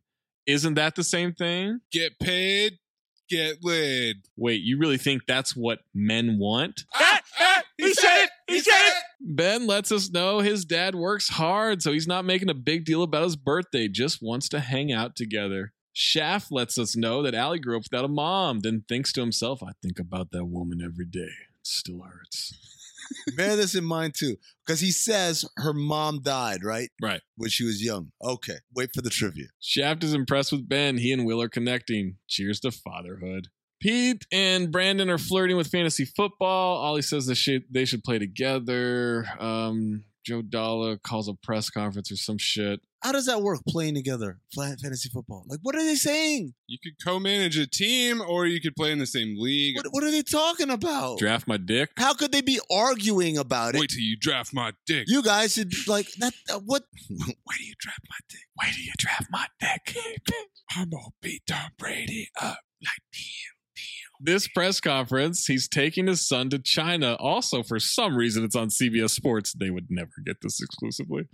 Jason Jones is the concierge agent. He double crossed them. China is offering three times the NBA rookie deal. Jargon! This is the dumbest shit. Jargon! Sports. But also the question was, I know he didn't say it like this, but I heard it like the dude from Back to the Future Three who asked Marty, "What's that writing say on your shoes?" Ni- Nikkei. What is that? Some sort of Chinese? He asked, "What kind of money are the Chinese offering?" I'm like, Jesus, why would they say it like that? Why wouldn't they just say, "What kind of money is being I offered?" don't know. This is when the Jerry Maguire really kicks up because Ethan's just gone full Bob Sugar here, snagging the prospect right from out from under her. Jason Jones left Summit to sign with Jamal. 10% is highway robbery, so he cut his commission in half. I mean, how much do sports agents make? Four percent in the NBA. Oh, why would they say 10% in this movie? Maybe because entertainment agents make 10% and they never thought that maybe it was different in different industries? Is that maybe why it would happen? this maybe perhaps but this is what i'm thinking maybe it's because they're they keep saying that we're like a 360 agency No. you get 20% on the endorsement stuff so maybe they're averaging out but not No, quite they're not. That's- i tried Boz is pissed, kicks everybody but Ollie out of the conference room. She says the China deal isn't closed. We can save this. He'd fire her for fear of being crucified by the Me Tooers. there it is Oh, so you're saying you're not firing me because I'm a woman? No, not just that. Oh. So you're not firing me because I'm a black woman? Nah, no, no, no, no. I didn't say that because I'd be racist and sexist. Hell no. I am not your twofer. I dare you to fire me. My clients will follow me out that door. Will's there to pick her up for lunch. That's when Boz says they can stop pretending that they're married to impress Joe Dalla. It didn't work. cock block Ah, yes, ye old exposition surprise, wherein one character reveals a secret to another character inadvertently. Rom com month, baby. yeah we're sticking it by the way there's an e at the end of exposition there E Ye Ye old old exposition. E. exposition. she says it's a big misunderstanding. Will's pissed. She used his son, his child, oh yeah as a prop. i felt that one Ah, yes, ye old late second act major setback where she has trouble both at work and in her personal life. Will she overcome it? Setbacky. there's an e at- yeah, e at the end of back This shit is still going to take 25 minutes to resolve. i have so many more notes Max Greenfield feels terrible for her. Now she's with Sister, wants to return the power. Sister finished the Haitian tea herself. Only voices she heard were Joan Rivers and Tupac. And they did not get along. I laughed at that. That was funny. But she comes to sister and says, These voices, the, this power, this gift has ruined my life. I said, Really? It's ruined your life? Ruined. So far, I see only one thing that went wrong as a result. And it wasn't because of the gift. Just got screwed over by uh, Ed Helms, fake Ed Helms, who stole your client. That helms. So I'm like, How has it ruined your life? Then Uncle Ben tells Spider Man that power comes with responsibility. For real. But the responsibility is to tell the truth. Tell the truth. Now the spirit has to do something or some shit. I don't know. Cut to Mari's wedding. She keeps saying spirit, and then she realized that it means she can get I'm getting fucked up, man. I'm getting fucked up. I'm getting fucked up, man. I'm getting fucked up. I'm getting fucked up, man. I'm getting fucked up. I'm getting fucked up, man. I'm getting Oh, you got to clip that. Yeah, when she asked for a cranberry vodka. Makers Maca Cranberry Vodka. Drinking makers, maca, cranberry vodka. She can hear the men in the congregation. Old man says he can't believe how long Viagra is lasting. Is he just rocked up at a wedding? Yeah. What? You saw his wife or his date with him. She looked kind of young, bro. And then a means in the crowd singing Cotton Eye Joe. That is yo, that same note too, bro. Groom's thinking about cheating again with her cousin, Gabby. and remembering exactly the last time I cheated with her, you know, when Mari was out of town. She went to Boston back in May. And like, who fucking thinks like that? Exposition thoughts. When I met you on that sun dappled June afternoon at the Waffle House, and you put that whole bottle of hot sauce on your two piece, I knew right then there'd never be another woman for me. Then, as he's reading his vows, Ali interrupts. She's letting the spirit move her. She's been given a gift, possibly by God, possibly by a low rent weed dealing psychic.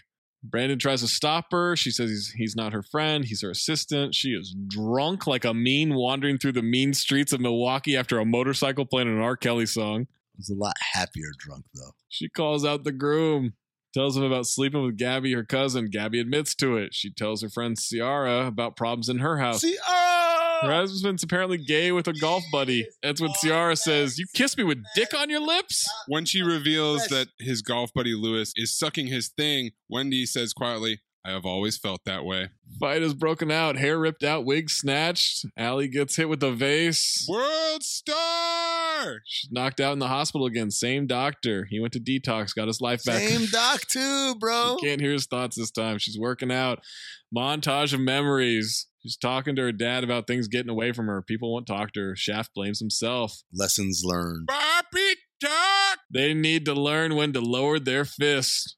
There are things they need to learn and can't because their hands are in front of their face. What? Shaft! She's back at the office. Brandon tells her about him looking for work.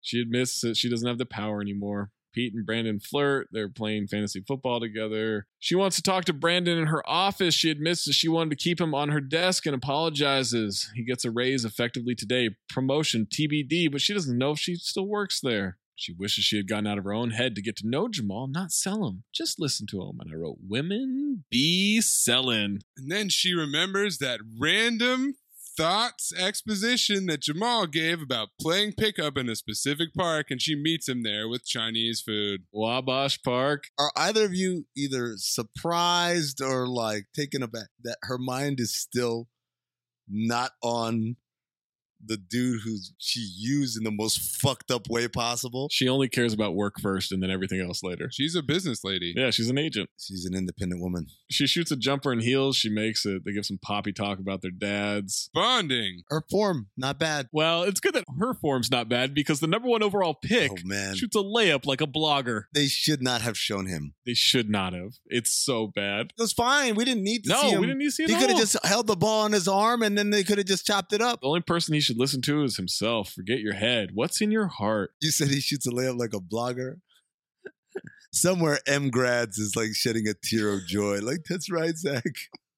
And he didn't even do it with his left hand. No, he didn't. Not with his left hand, strong hand. All right. Mari and the girls are having dinner and drinks. Ollie shows up with flowers. They keep saying no. She admits that she's a f- shitty friend. And I just wrote, can we end this movie? What, like, just get her back with Will. Jamal gets to the Hawks and Carl Anthony Towns sings pina coladas. Like, w- uh, some shit. I don't know. I kind of like this scene, to be honest with you. I like the chemistry between the I women. would have and- liked it if it happened 20 minutes ago. Get this movie over with. It shouldn't be two hours. No, but she's got to wrap up every Oh, single my God. plot line that she left dangling with some sort of climactic event. By the grace of God, my marriage is still intact. It was stronger than theirs to begin with, but it is still intact because my husband wasn't there. All right? But I am devastated for the two of them. Devastated. You ruined their lives. She offers to pay for Margarita Mondays forever. They make up. Cheers. Barclays Center for the draft. Adam Silver at the mic. Hawks have the top pick. They take Jamal Berry. They pass on Luca again. Jamal and Ali are working together. Hey, hey, there she is, the worst thing to happen to U.S. China relations since Richard Nixon shot Nada Panda. You guys did not notice the most ridiculous thing about that whole draft. It was on the set from Money Plane. No, I, it- even more ridiculous than that. It was actually at Barclays Center, actually at the draft, and that actually was Adam Silver. But the kid walks the stage, he's got a credential on. He's got a credential. And by the way, he comes from the back. He doesn't come from the green room. I get it. Like they didn't want to have a whole bunch of extras that look like basketball players, so we'll just shoot it in a way. But like the fact that he has his credential on as he walks across the stage, Yep. that's how I know. You motherfuckers have just been like on movie sets and like concert tours, and you see people wearing credentials. Nobody wears a credential at these NBA events if you're supposed to be there. I mean, I don't ever want to hear shit about draft day again. Okay. ever again. She says that they need to work together for Jamal. He says Jamal is his dude and she knows dudes. First time she's ever heard that.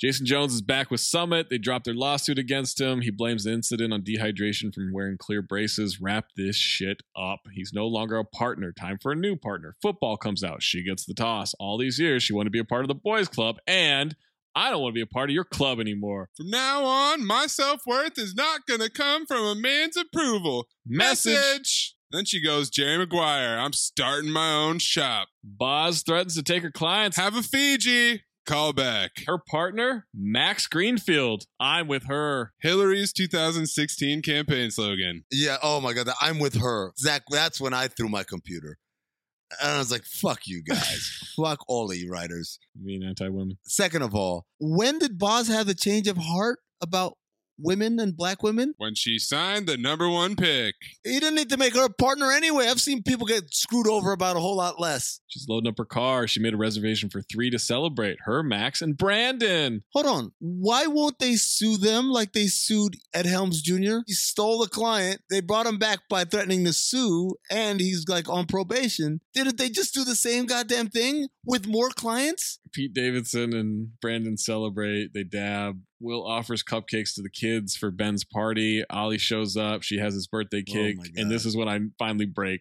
This kid is a fucking awful actor. I can't stand this dumb fucking look on his face every time he has to walk off scene. My headphones that I use are noise canceling headphones. uh, When you hit the mode to turn the noise canceling, it says noise canceling on. And every time I saw this kid, all I could think of was my headphones saying ass on. Will thanks her, but that one grand gesture doesn't rewrite history. She admits she was afraid or some shit. Uh, She disrespected him. That was wrong. I never considered what a man wants or what I he said it. feels. As long as I won, winning doesn't matter if you're a horrible person. Bad agent. On my kid's birthday? Yeah, why are we doing this? That- Like, it's his birthday party in your home. This is very Monty Williams of her. Oh, look, look at me, Louis. Yeah, Very look at me, Louis. It could have happened any other time. Shit, she could have had the cake delivered. She didn't even need to bring the cake. She could have delivered the cake with a note saying, Hey, tell Ben I said happy birthday. and then he shows up at the boxing gym or some shit or you know whatever she wants a second chance and he mansplains it's a third chance Somehow it's his fault. he Mm-hmm. Mansplaining. agrees on one condition needs to know what she's thinking the truth she says negotiation banter now they go to the park this dumbass kid asks what she wanted to be at his age a boxer interesting is it It honestly took me this long to put it together, though. The Ollie. Yeah, I should have gotten it earlier, but it wasn't until this time I'm like, oh wow, oh my god.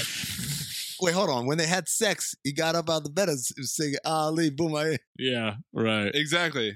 I thought that was just like a funny reference because her name is Ali. soundtrack exposition. They try to tell you, Maze. You just didn't pay attention to the song. Yeah, I didn't pick up on it. One last soundtrack exposition, boys. We get thing, thing, think of mine of freedom because she's an empowered woman. And that's what they want you to walk away with feeling from this movie. new agency is davis athletics management damn she wants people to answer the phone. Damn, how can I help you? He says, Aw, shit. She says, No, that's aw, damn. Roll credits. There's some fucking Erica Badu scenes throughout.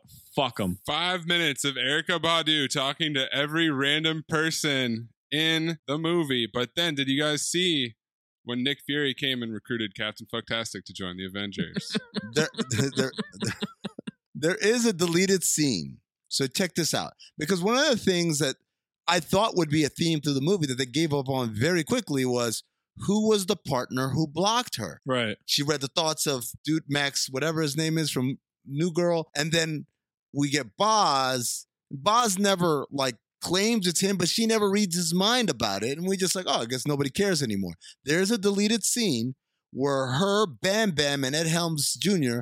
are in the car. She said, "Oh, let me give you guys, a, uh, take you guys for a whirl." And as she's driving fast, she's like, "I want you to admit, it, admit it." And he's like, "All right, I, I, I was the one who didn't vote for you to be partner." And so she lets them out, and it's a really dumb scene. But yet, in the YouTube comments, I got three comments. I got one from user Kimani who says they should have kept this scene. Oh, okay. Comment number two is from Mohammed Umair, who says, Awesome scene. There's a lot of E's in his scene. And then the last one is from someone known as Cookie Bay, who says, call back here, go girl, girl spelled G U R R R R R R L L. Z at hotmail.com. The only trivia thing was super random that at one point there's a joke that Abraham Lincoln was part Eskimo. Taraji P. Henson's ancestor, Matthew Henson, was an Arctic explorer who allegedly had affairs with Eskimo women, which resulted in children. That is some pretty crazy trivia there. Also, Taraji P. Henson said in an interview that she wanted to do the movie because she was, quote, a fan of the original. What? Guys, I saw the original. Nobody's a fan of that shit. It's terrible. Out of way, Taraji! Also, in this interview, Taraji P. Henson talks about a character who comes from a broken home because the mom left. Oh. So I don't know what happened in post where they switched it up. There was another point where they mentioned that the mom left, and I was like, didn't Shaft say that she died? So yeah, they they contradicted themselves on that one. It was in the poppy talk scene at the gym, I think. Just like a League of Extraordinary Gentlemen. Is it his son? Is it his son in law? Who knows? We don't Oh, know. Someone corrected me on that one and said that he said "son along." What? Just with a Sean Connery No, accent. he said son in law. We had the captions on. It's his son in law. Finally, we laughed earlier at Joe Dollar saying General Motors was founded by Asparagus Chevrolet, right? Yeah. Which is a funny ass name. In reality, it was founded by William Crapo Durant. That's his middle name, Crapo. C R A P O, Crapo. Breathe in through nose, out the mouth. Ass on, ass off. Teddy Rex, Moosey Teddy Rex, Teddy Rex, Moosey Teddy Rex. Ass on. Fuck it, ass off. Ass on. Fuck it, ass off. Ass on. I had the bars. The kid. Lisa Leslie makes a run, but the kid is just so consistently bad. Every and he looks off screen to the like cue card. Constantly. Yeah. If Lisa Leslie had one more scene in this, it probably goes to her. they would have been better off almost with a younger child who just could barely speak. You know what saves the Boz is when he catches the football and she throws it back to him. No, what catches him is the cough fart scene when they're playing poker. I believed. ass off. I mean, Wendy McClendon Covey was phenomenal as Olivia, but I thought Erica Badu as sister was my ass off. Yeah, I would go with Erica Badu. But again, did, Did, she, know, she was, acting? I like. I, I thought Aldous Hodge was pretty good. He's a little wooden at times, but yeah, he's pretty good in this. I'll give it to Badu for the simple line of, "Did she? Did, did you shit yourself?" that no, that was executed almost as well as the girl who said, "I'm with a real entertainer," and then gets pulled away by the by the mime. You are obsessed with that fucking scene. Oh my god, it's just so perfect. I watched it again today this morning. I was Jesus Did Christ. you? I mean, her timing is impeccable. Yeah, didn't I? Welcome to Are you good at keeping secrets? Absolutely. Because I've got a, a present for you. Secret present outside by the dumpster. Is it a baseball mitt?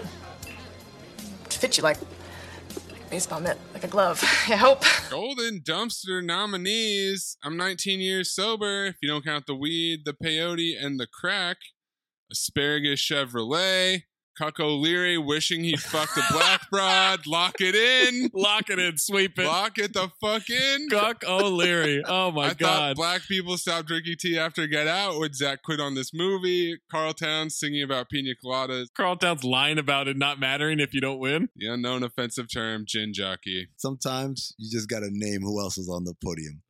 Right? We get it. Cuck O'Leary, you got this gold. It's all yours. But I just want to point out two more things. One, the poker scene, just Sh- Shaq thinking about things in very mathematical terms. And, Mark Cuban. and Mark Cuban. Why- I have to stop playing poker with poor people. And then the other thing, my man in the hallway, pretend to be working, pretend to be working, pretend to be working. While he was furrowed, his brow was so furrowed, he was on his Oh, phone. we've all been there. Silver and bronze to Cuck O'Leary. Cuck O'Leary though takes it. Cuck O'Leary's pot of gold. Din dumpster. The spreadsheet says Cuck O'Leary wishing he fucked a black broad. Uh, I mean, you picked it, motherfucker. you know, it, two hours is too much, man. Two hours is too long. It's a predictable movie. Oh my God, the Me Too stuff. I almost turned into LeBron's advisor or whatever. They got tasing. like, that's how bad it was. I was like, guys, come on.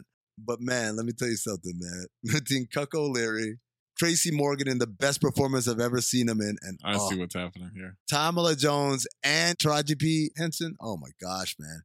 Put me in the file category. Yeah, you know why this is happening. You racist. February. Whoa.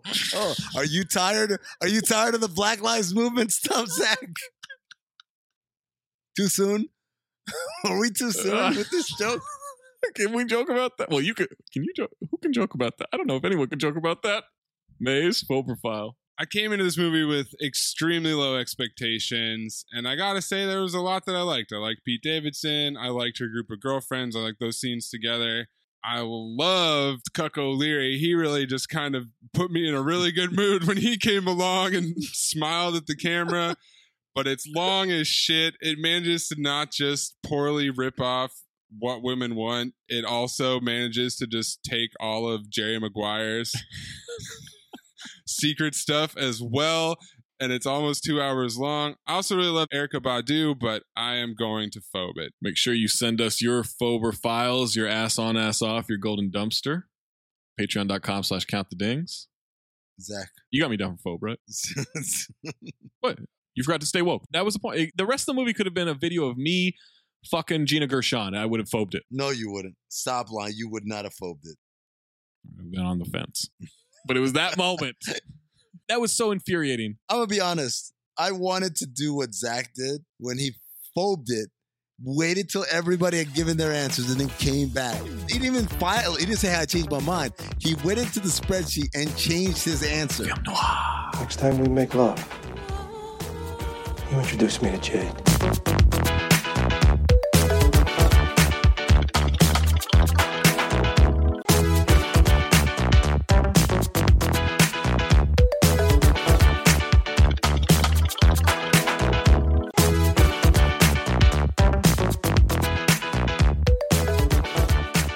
Zach, you're up next in Rom Com Month. What are we watching? I'm taking a fucking stand, okay?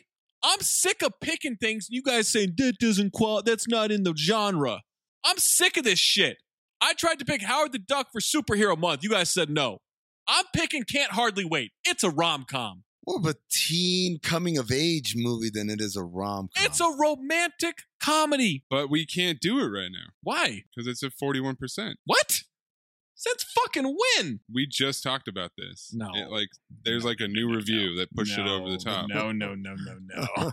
We have screenshots of it being 39 or 40 or whatever it was. Do we? Don't we? Who the fuck just reviewed this to put it up over? How did how did one review put it at 41 from 39? What the fuck kind of math is this? Coco Leary. Rachel Wagner from Rachel's Reviews. I wanted Coco Leary to turn turn from it, turn from his computer, look back and wave at you. Hello, Oprah. Oh my god, this is so infuriating. I've wanted to do can't hardly wait forever. I'm going to Yes. Yes, this has to count, okay? We're going to 2008. In fact, we're getting a repeat offender, an Ashton Kutcher vehicle here. Cameron Diaz, Rob Corddry, Dennis Farina, What Happens in Vegas? That came up on my Amazon Prime when I started typing "what" to get to "what men want." Bro, Oh. What happens in Vegas is one of same search too. yes, Inception.